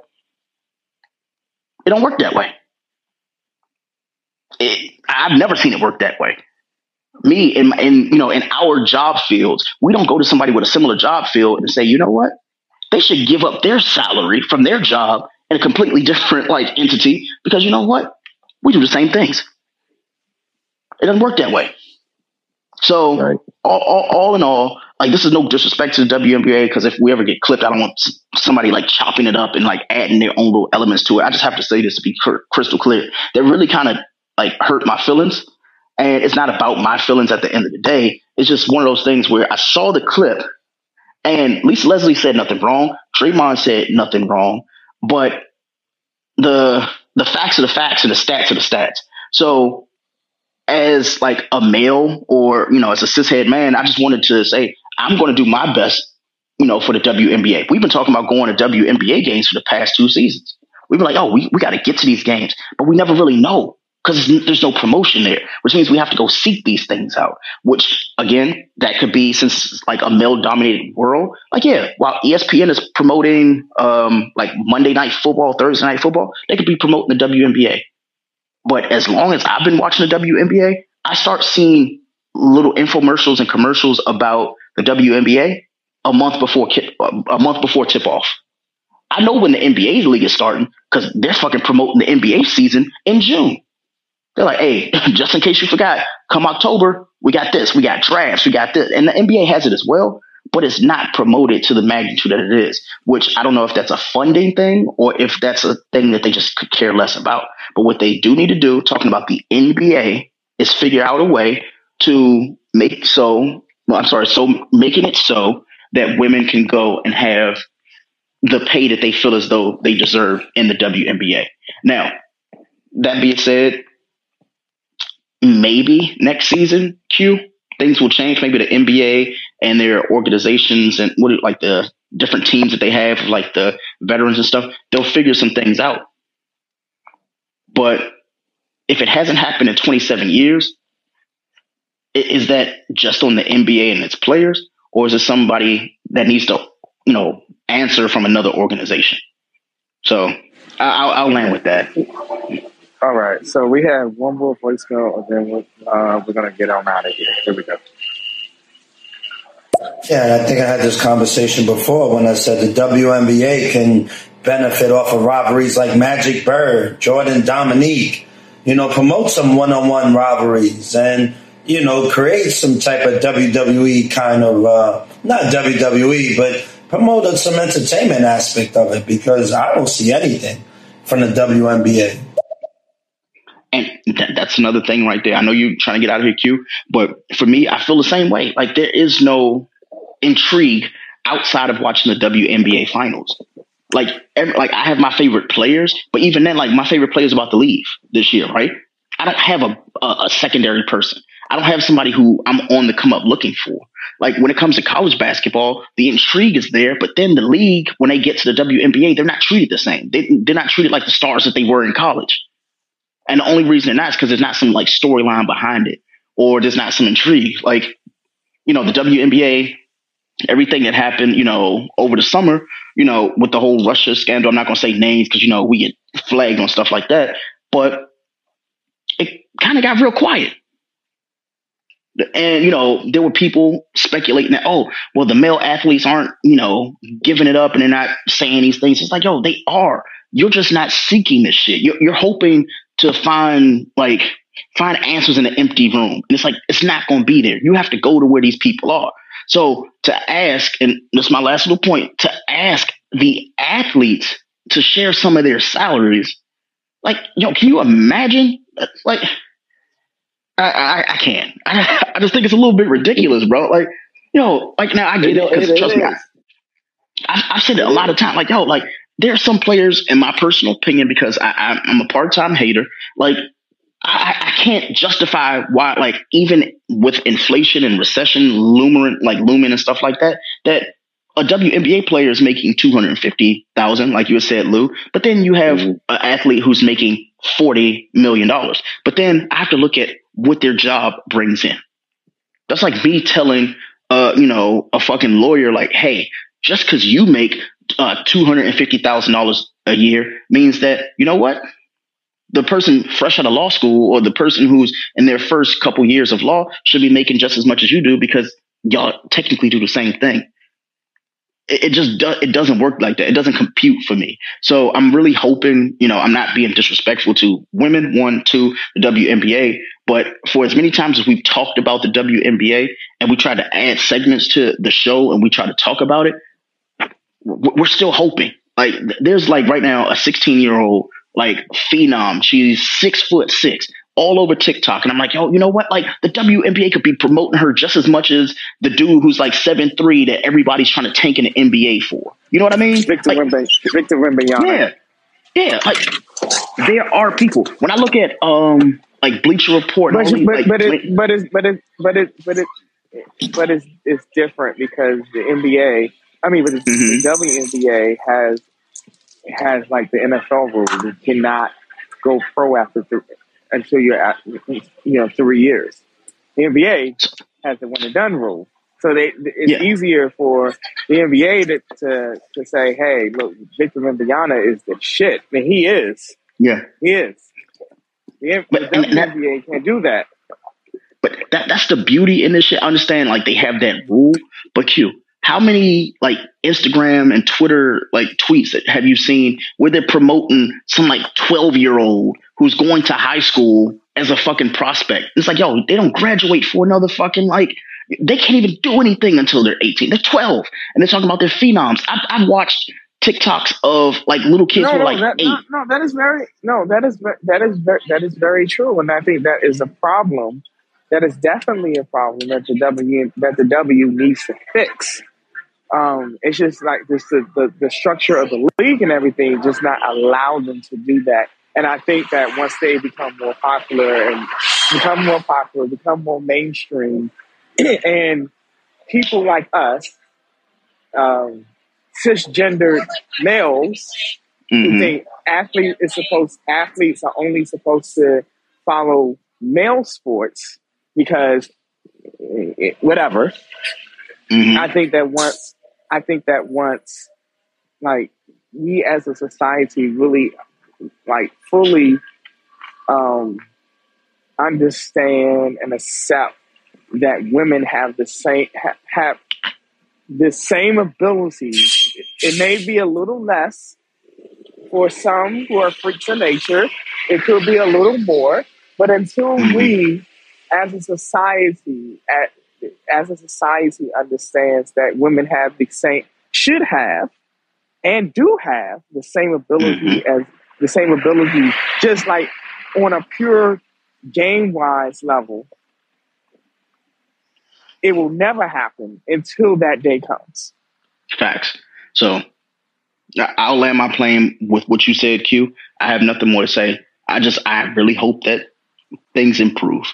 But I, I Uh, outside and of- I think and, and I think that I, and I think that they are, but again, it's societal. It's not. mhm. It's societal and gender wise because we all think, and I, and I, and I hate to say the, the word we, but a Mhm. maj- I would say this: a majority thinks women are inferior, and especially when it comes to ath- to athletics. Mhm. And once that changes, we will start to, we will all, and here's where I can say we, we can, all, we will all see the benefit and then we will all be able to witness that, yeah, there, there are, there are women, there are women athletes that will lap the field Yep. compared to men. Yep. But it's like I said, it, it, it's societal. It's societal. We have not gotten there yet. We literally, as a society, just started accepting LGBTQ relationships and mm-hmm. marriage, Yep. and that Yep. people who do not subscribe, you know, people that do not subscribe, and I can talk as one of them, people that do not subscribe to the cishet version of marriage, being with a man or with a man and a woman, or even like the the poly game that you can be in a relationship with some with one person, but also can be in a relationship with another person, and as long as the respect is there between all parties, y'all can live happily ever after. it has not been accepted yet because it's still taboo. And women's sports and women's sports, in a sense, is taboo, which is why Title IX is incredibly important to mm-hmm. try to help level the playing field. But again, it's societal. And once we as a society reach the level that it's okay, regardless of your gender, regardless if you were born a woman, born a male, or transitioned to becoming a, if you were born a man but you transitioned to becoming a woman, or if you were born a woman, if you were biologically born a woman and you realize this is not what I want to, this is not who I am, and you transition and they transition to being a male, Yeah. it, it, it- it's going to take that point. It's going to take Yeah. that point. And I want to, and, and, and like you made great points, and you made great points, you and Lou. And I don't want to just, I, you know, I, I'm not the one to discount anything that you all have to say because you all, you both made valid, valid points. But I think overall, it is a society, it's a societal issue. And once we as a society accept that anyone can be whoever the fuck they want to be, Mm-hmm. That's when everything will start to change for the better. And I'm going to end this. I'm I'm going to end the show with that. We'll save awards. I'm sure we'll have plenty more next week. We're going to save awards for next week. Uh, this was a great, great episode. Even though with the traffic in the background and everything, this was an excellent episode. A lot of view, we had a lot of viewpoints on everything that was discussed tonight, and I really, really, really, really do appreciate that um, that's what makes this show best because you know I, I I want you to get your shit off, um, and that's what I really do appreciate about this podcast. That say what you have to say. You may you know there's some that may not agree. There's some that may agree, but that is the nature of the debate that I want to have. Like, and that's it, and that's all. Yep. Thank you all for listening to another great episode of the Young Black and White Sports Desk. We will see you next Monday, same bat time, same bat channel, of hopefully a better NFL Week Eight than the shit show that was NFL Week Seven. Good night and good luck. We'll see you next week. Peace, y'all. Peace, y'all. Hey, do you have the Wi Fi password? Common words everyone has said in an airport, coffee shop, or any public place with free internet. Don't fall victim to internet hackers while using free internet thanks to NordVPN. NordVPN is one of those services you tell yourself you don't need until it's too late. We've used the NordVPN to browse the web, check bank accounts, and even stream apps like Netflix. It's the only VPN service that lets you bypass ISPs, perfect for when your job has sites you frequent like Facebook is blocked. It's the best VPN service you can get for both price and performance. Install NordVPN on up to six devices, including your smartphone, tablet, and desktop, and experience the service for yourself. Start protecting yourself and your content with NordVPN by heading over to nordvpn.com forward slash YBAB at checkout and save 75% on your subscription.